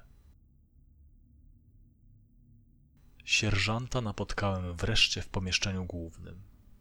Nad moją własną kapsułą znajdowała się kratka wentylatora. Najpierw ujrzałem cienkie, wężowate żyłki, które przeciskały się pomiędzy kratkami. Przypominały trochę makaron spaghetti, który ucieka przez szczelinę między garnkiem a pokrywką podczas odcedzania. Stałem oczarowany tym widokiem. Nie musiałem długo czekać, aż żyłki owinęły się wokół szczebelków, wyjęły kratkę i zaczęły się wlewać przez wentylator. Wkrótce dołączyły do nich żyły. Grube, nabrzmiałe i wręcz pulsujące ciemną krwią. Wtedy zacząłem strzelać. Usłyszałem potworny syk, kiedy rozgrzane do czerwoności pociski zetknęły się z czerwonym płynem ustrojowym sierżanta Hulegu. Grube węże żył pękały na moich oczach, rozchlapując swoją zawartość. Kiedy skończyłem strzelać, tunel wentylatora wyglądał jak otwarta rana. Zwisały z niego przypieczone żyłki, a krew sączyła się leniwie po ścianie, formując na podłodze obrzydliwą kałużę. Poczułem też zapach spalenizny. Oddychałem ciężko, nie mogąc oderwać wzroku od tego, co zrobiłem. To ja byłem potworem. Bo jeśli wierzyć tamtym zapiskom, wykwit żył pojawiał się u osobnika, który walczył z infekcją. Czyli Hulegu stawiał opór. Być może zabił Weronikę, być może skierował statek na planetę X, ale potem ukrył się w przewodach wentylacyjnych, gdzie starał się opanować mordercze zapędy. Wtedy, jako reakcja organizmu na próby przejęcia go przez drobnoustroje, nastąpił wykwit żył. A może Hulego był czymś więcej? Bohaterem, który chciał uchronić Ziemię? Być może właśnie dlatego zawrócił statek. Nie chciał, żeby to coś rozprzestrzeniło się i zniszczyło ludzkość? Nigdy się tego nie dowiem. Sierżant nie żył. Ale kiedy już miałem odejść, usłyszałem przeciągłe bulgotanie i harczenie. Po karku przebiegły mi ciarki.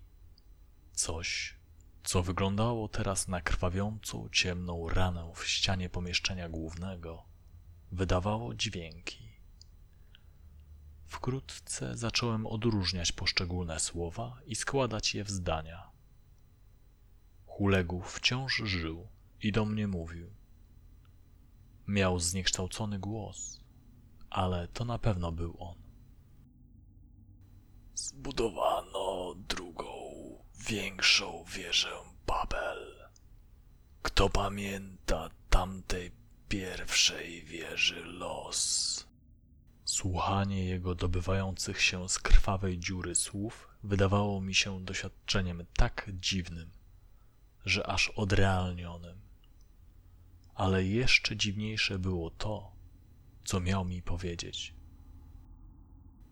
Jeden z tych, co najbliżej tronu Bożego stoją. Ten sam, który mieczem ognistym strzegł bram raju. Archanioł Uriel. Nastąpiła długa pauza. To on stoi teraz na końcu układu słonecznego i nie pozwala ludziom wyjść poza wyznaczone im przez Boga granice. Jego głos do nas przemawia. Głos karzący, głos, którego trzeba się słuchać. Uległ chciał mówić dalej, ale mu przerwałem. Podbiegłem, wetknąłem lufę w otwór i zacząłem strzelać. Kiedy przerwałem, na całym statku zapanowała martwa cisza.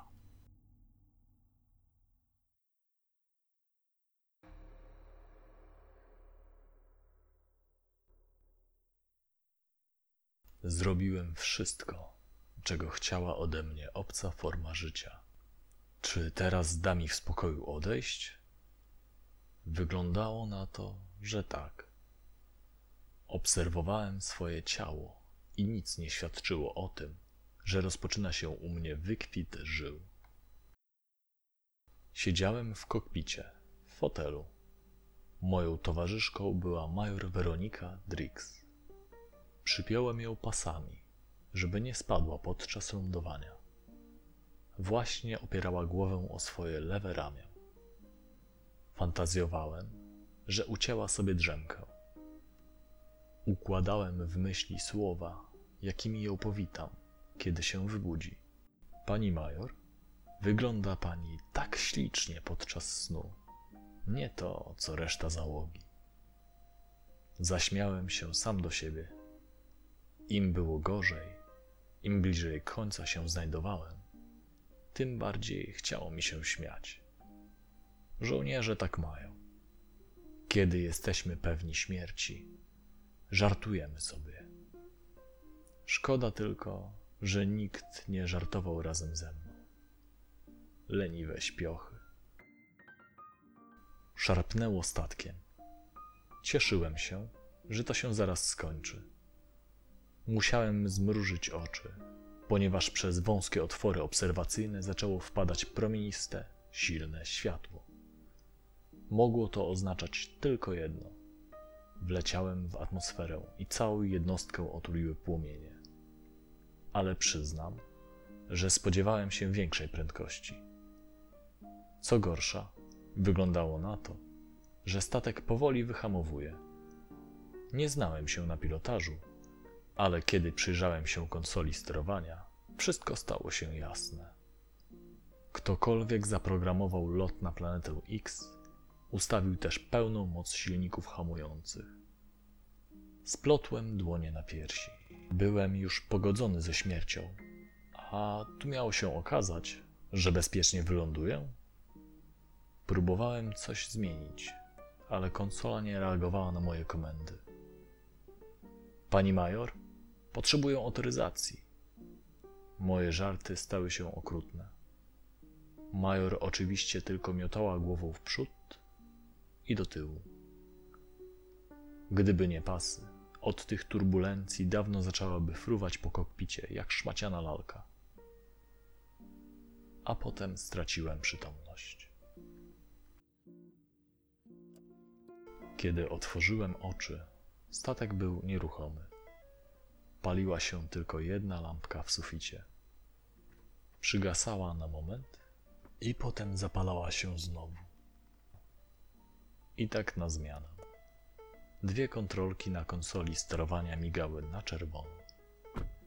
Nie wiedziałem, co oznaczają. Może to, że statek nie nadawał się już do lotu?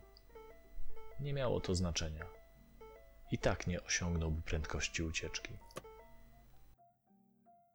Odpiąłem pas i dźwignąłem się na nogi. Czułem się, jakbym spadł ze schodów.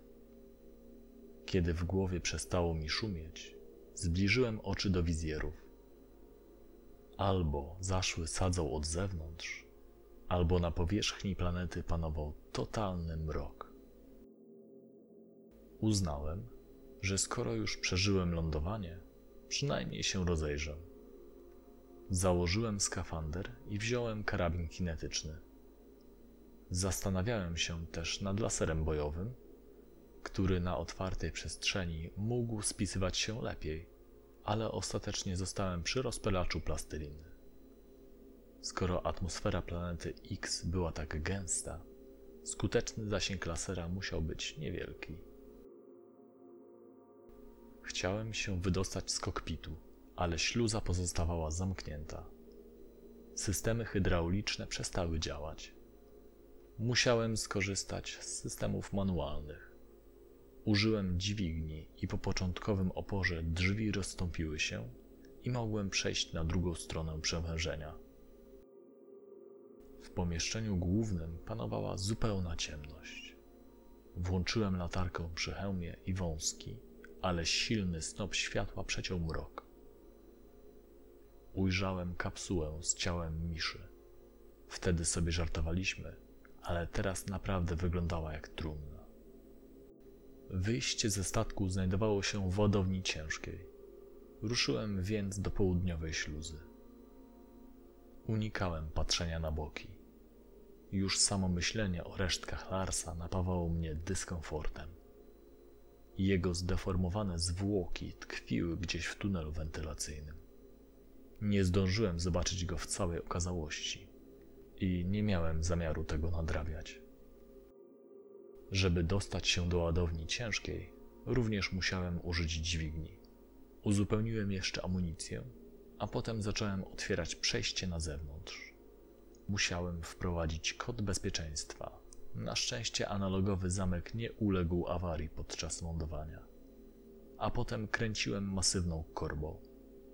Stare rozwiązania sprawdzały się w kosmosie jako systemy awaryjne. Nie psuły się tak łatwo jak komputery kwantowe i systemy cyfrowe. Wkrótce ujrzałem szeroką, poziomą szparę. Ja pracowałem korbą, a ona rozwierała się coraz bardziej i bardziej, jak paszcza wieloryba. Kiedy przejście otwarło się do końca, wyszedłem ze statku. Na jej powierzchnię. Wyszedłem na powierzchnię planety X. Podłoże, po którym stąpałem, było miękkie, ale moje buty nie zapadały się. Miałem wrażenie, że chodzę po skórze jakiegoś mitologicznego tytana, a nie po powierzchni skalistej planety. Podłoże miało czarny kolor, ale delikatnie świeciło. Nie wiedziałem, jak to możliwe. Coś jak fluorescencja? Światło było bardzo słabe. Może miało swoje źródło we wnętrzu planety i straciło na intensywności podczas drogi ku powierzchni? Z podłoża odrywały się bardzo niewielkie, postrzępione fragmenty i szybowały ku górze. Wyglądało to jak opady śniegu, tylko na odwrót. Płatki były czarne i nie spadały, ale się unosiły. Podniosłem głowę za nimi. Snop światła mojej latarki czołowej prześwietlał najbliższe drobinki, ale ginął już zupełnie jakieś 20 metrów nade mną. To był potężny reflektor. Na ziemi świeciłby znacznie dalej. Niebo było czarne, z okazjonalnymi, przypominającymi spiralne chmury, brudno-żółtymi strukturami. A ten czarny śnieg to działo się wszędzie wokół. Możliwe, że nie tylko w strefie lądowania, ale i na całej planecie. Przez pierwsze kilkadziesiąt minut po lądowaniu krążyłem wokół statku, stopniowo coraz bardziej się oddalając. Początkowo serce waliło mi jak oszalałe. Sam nie wiedziałem, ze strachu czy z podniecenia. Wszędzie jednak widziałem to samo. Mimo, że przecież pogodziłem się już z tym, iż nie wrócę do domu, przygniotła mnie czarna rozpacz. Znajdowałem się w tak odległym i niedostępnym miejscu, że moje szczątki, o ile w ogóle zostaną kiedyś odnalezione, z miejsca stanowić będą obiekt badań archeologów. Tutaj nie było nic, co byłbym w stanie wykorzystać w jakikolwiek produktywny sposób. Nic, co byłbym w stanie zrozumieć. Tak wyglądał kraniec układu słonecznego. Najdalsze miejsce, dokąd przy obecnym rozwoju techniki był w stanie dotrzeć człowiek. A przecież za planetą X istniał jeszcze cały wszechświat. Było tego tak dużo, że nie mogłem tego znieść. Ale za absolutnie najgorsze uznałem to, że znakomitą większość tego całego wszechświata stanowiła pustka.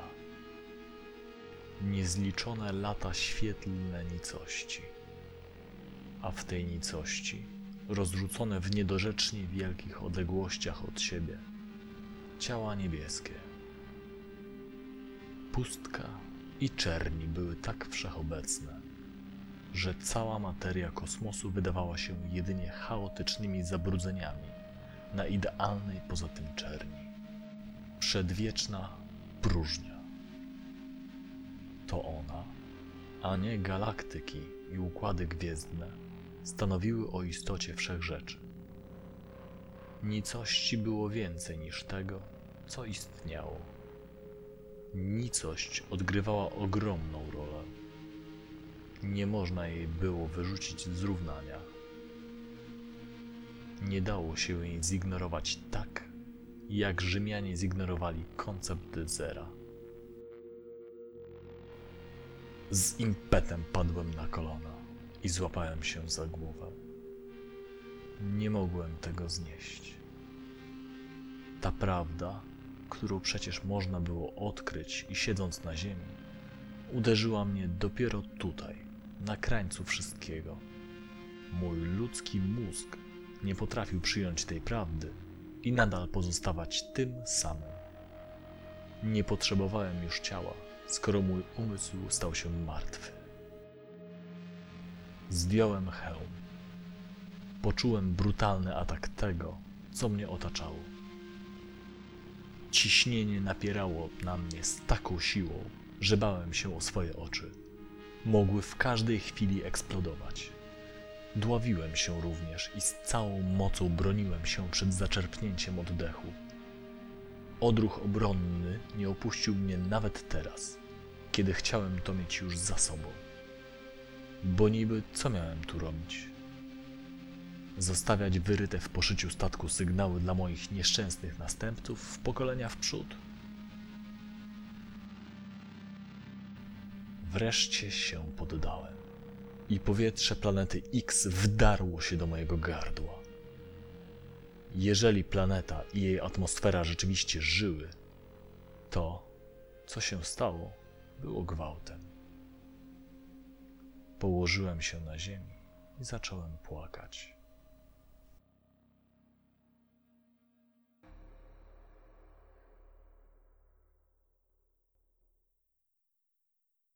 Z odrętwienia wyrwało mnie graniczące z pewnością przeczucie, że gdzieś tutaj znajduje się inna ludzka istota.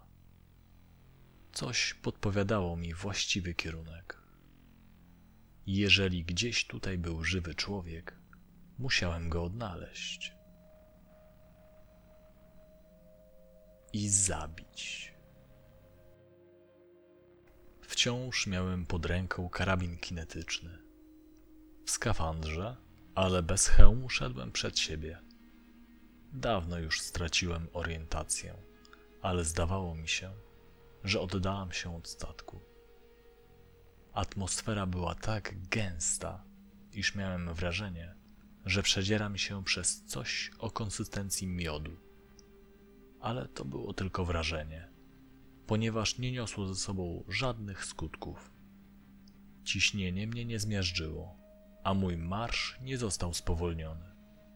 Oddychałem bez przeszkód, choć proces nabierania powietrza do dróg oddechowych różnił się diametralnie od tego, do którego byłem przyzwyczajony. Czarny, odrywający się od podłoża i szybujący w górę śnieg drastycznie ograniczał widoczność. Do momentu, kiedy dotarłem na brzeg jeziora. A przynajmniej tak nazwałem tę strukturę. Oto rozlewała się przede mną błyszcząca czarna ciecz trochę przypominała smołę. Na jej powierzchni wykwitały i zaraz znikały trudne do opisania kształty. Miały taki sam kolor jak te niby chmury na niebie. Brudno-żółty. Nieco z lewej, przy brzegu tego jeziora, ujrzałem coś, co wyglądało znajomo. Zacząłem iść w kierunku tamtej rzeczy. Kiedy dotarłem na miejsce, przekonałem się, że to kapsuła ratunkowa ze stacji. Ta, której brakowało. Oczywiście była podniszczona i bezużyteczna. Całe paliwo straciła, próbując wyhamować podczas lądowania. I to co najmniej 10 ziemskich lat temu ale kiedy zajrzałem do środka, zdziwiłem się. Elektronika wyglądała na nieuszkodzoną. Jeżeli awaryjny akumulator się nie rozładował, mogłem przynajmniej niby co? Uruchomić komputer pokładowy i z nim porozmawiać? Zaśmiałem się. Ratunek był niemożliwy. Jedyne, co mogłem zrobić, to namierzyć ostatnią ludzką istotę i ją zgładzić. Baronej, gdzie jesteś? Ryknąłem, a w tym powietrzu mój głos brzmiał, jakby dochodził z czeluści piekieł. Czy jesteś gotów spotkać się ze Stwórcą? Wtedy go ujrzałem. Wyłaniał się z czarnej zamieci, nie tak daleko ode mnie. Fantastyczny widok, spektakularny. Zajmował ogromną przestrzeń, a raczej zajmowały ją jego naczynia krwionośne. Przypominał niebywale wysokiego pająka, który kroczył nie na ośmiu, ale na setkach odnóży. Dojrzałem również ciało. Wisiało nad ziemią, wysuszone jak u mumii. Tylko głowa robiła wrażenie sprawnej. Jego głowa i ciało, niczym korpus małego pajączka z ogromnymi i licznymi odnóżami. Czy człowiek ma w sobie aż tyle żył? Może rozrosły mu się tutaj, na planecie X? I wtedy poczułem ukucie gorąca i niesamowity ból. Rzuciłem się do odwrotu. Znalazłem zasłonę za porzuconą kapsułą. Oddychałem szybko, nie mogąc w to uwierzyć. Baronej, przemieniony w to monstrum, strzelał do mnie z rozpylacza plasteliny. Ale nie mogłem się chować. Musiałem z nim walczyć. Wychyliłem się i puściłem serię w kierunku splotu żył. A potem, kiedy zobaczyłem, jakim szokiem był dla jego organizmu ten atak, kolejną serię. Tym razem w głowę. Pociski z rozpylacza zdawały się płynąć, a nie szybować przez przestrzeń, ale w końcu znalazły swój cel.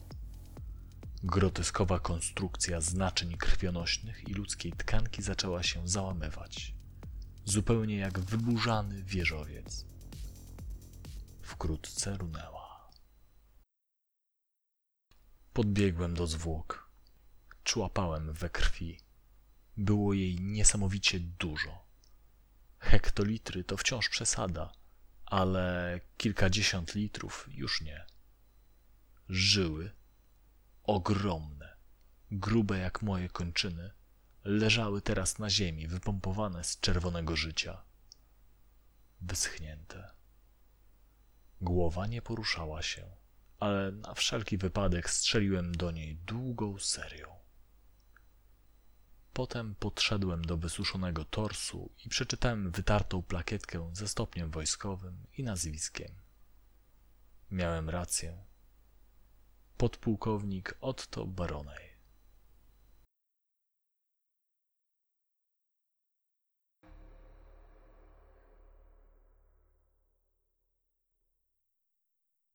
Stałem się potworem czy narzędziem w rękach Boga?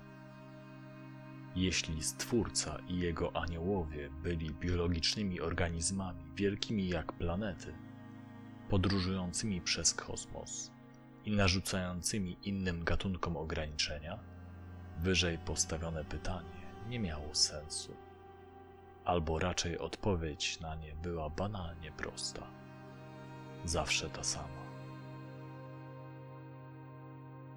Wiedziałem od zawsze, że ucieczka z planety X jest niemożliwa. Po wylądowaniu na niej nie zmieniłem tego przekonania. Z kolei dopuszczenie do śmierci z głodu lub pragnienia byłoby torturą. Zabić się nie miałem odwagi. Wbić w siebie nóż to nie to samo, co próbować rozbić się razem ze statkiem. Mogłem oczywiście liczyć na wykwit żył i mieć nadzieję, że będę trwał dziesięciolecia jako organizm na tej planecie. Ale właściwie co to było za życie? Symbioza z planetą? Pasożytowanie? Baronej bez wątpienia czerpał energię z tego przeklętego monstrum. Anioł, który stoi na granicy Układu Słonecznego i pilnuje, żebyśmy się za bardzo nie rozwinęli. Zacząłem się śmiać, a potem mój śmiech przerodził się w płacz. W końcu w krzyk Oczywiście nikt nie usłyszał mojego wołania o pomoc. Poszedłem do kapsuły. Uruchomiłem elektronikę. Zamierzałem zgrać swoje doświadczenia i wspomnienia na dysk twardy i przekonwertować je tak, żeby ktoś kiedyś mógł je odebrać. Zamierzałem przesłać je jako fale radiowe poza planetę X. Szansa była znikoma, ale może ktoś kiedyś pozna moją relację z tej nieszczęsnej misji. Może zagoszczę na nośnikach cyfrowych, tak jak mój prapradziadek? Kiedy skończę, wrócę do statku i usiądę w fotelu obok Weroniki Drix. Została tam sama z innymi śpiącymi członkami załogi. Jest taka piękna i blada. Mam tylko nadzieję, że nie zabłądzę w zamieci czarnego, padającego z dołu do góry śniegu.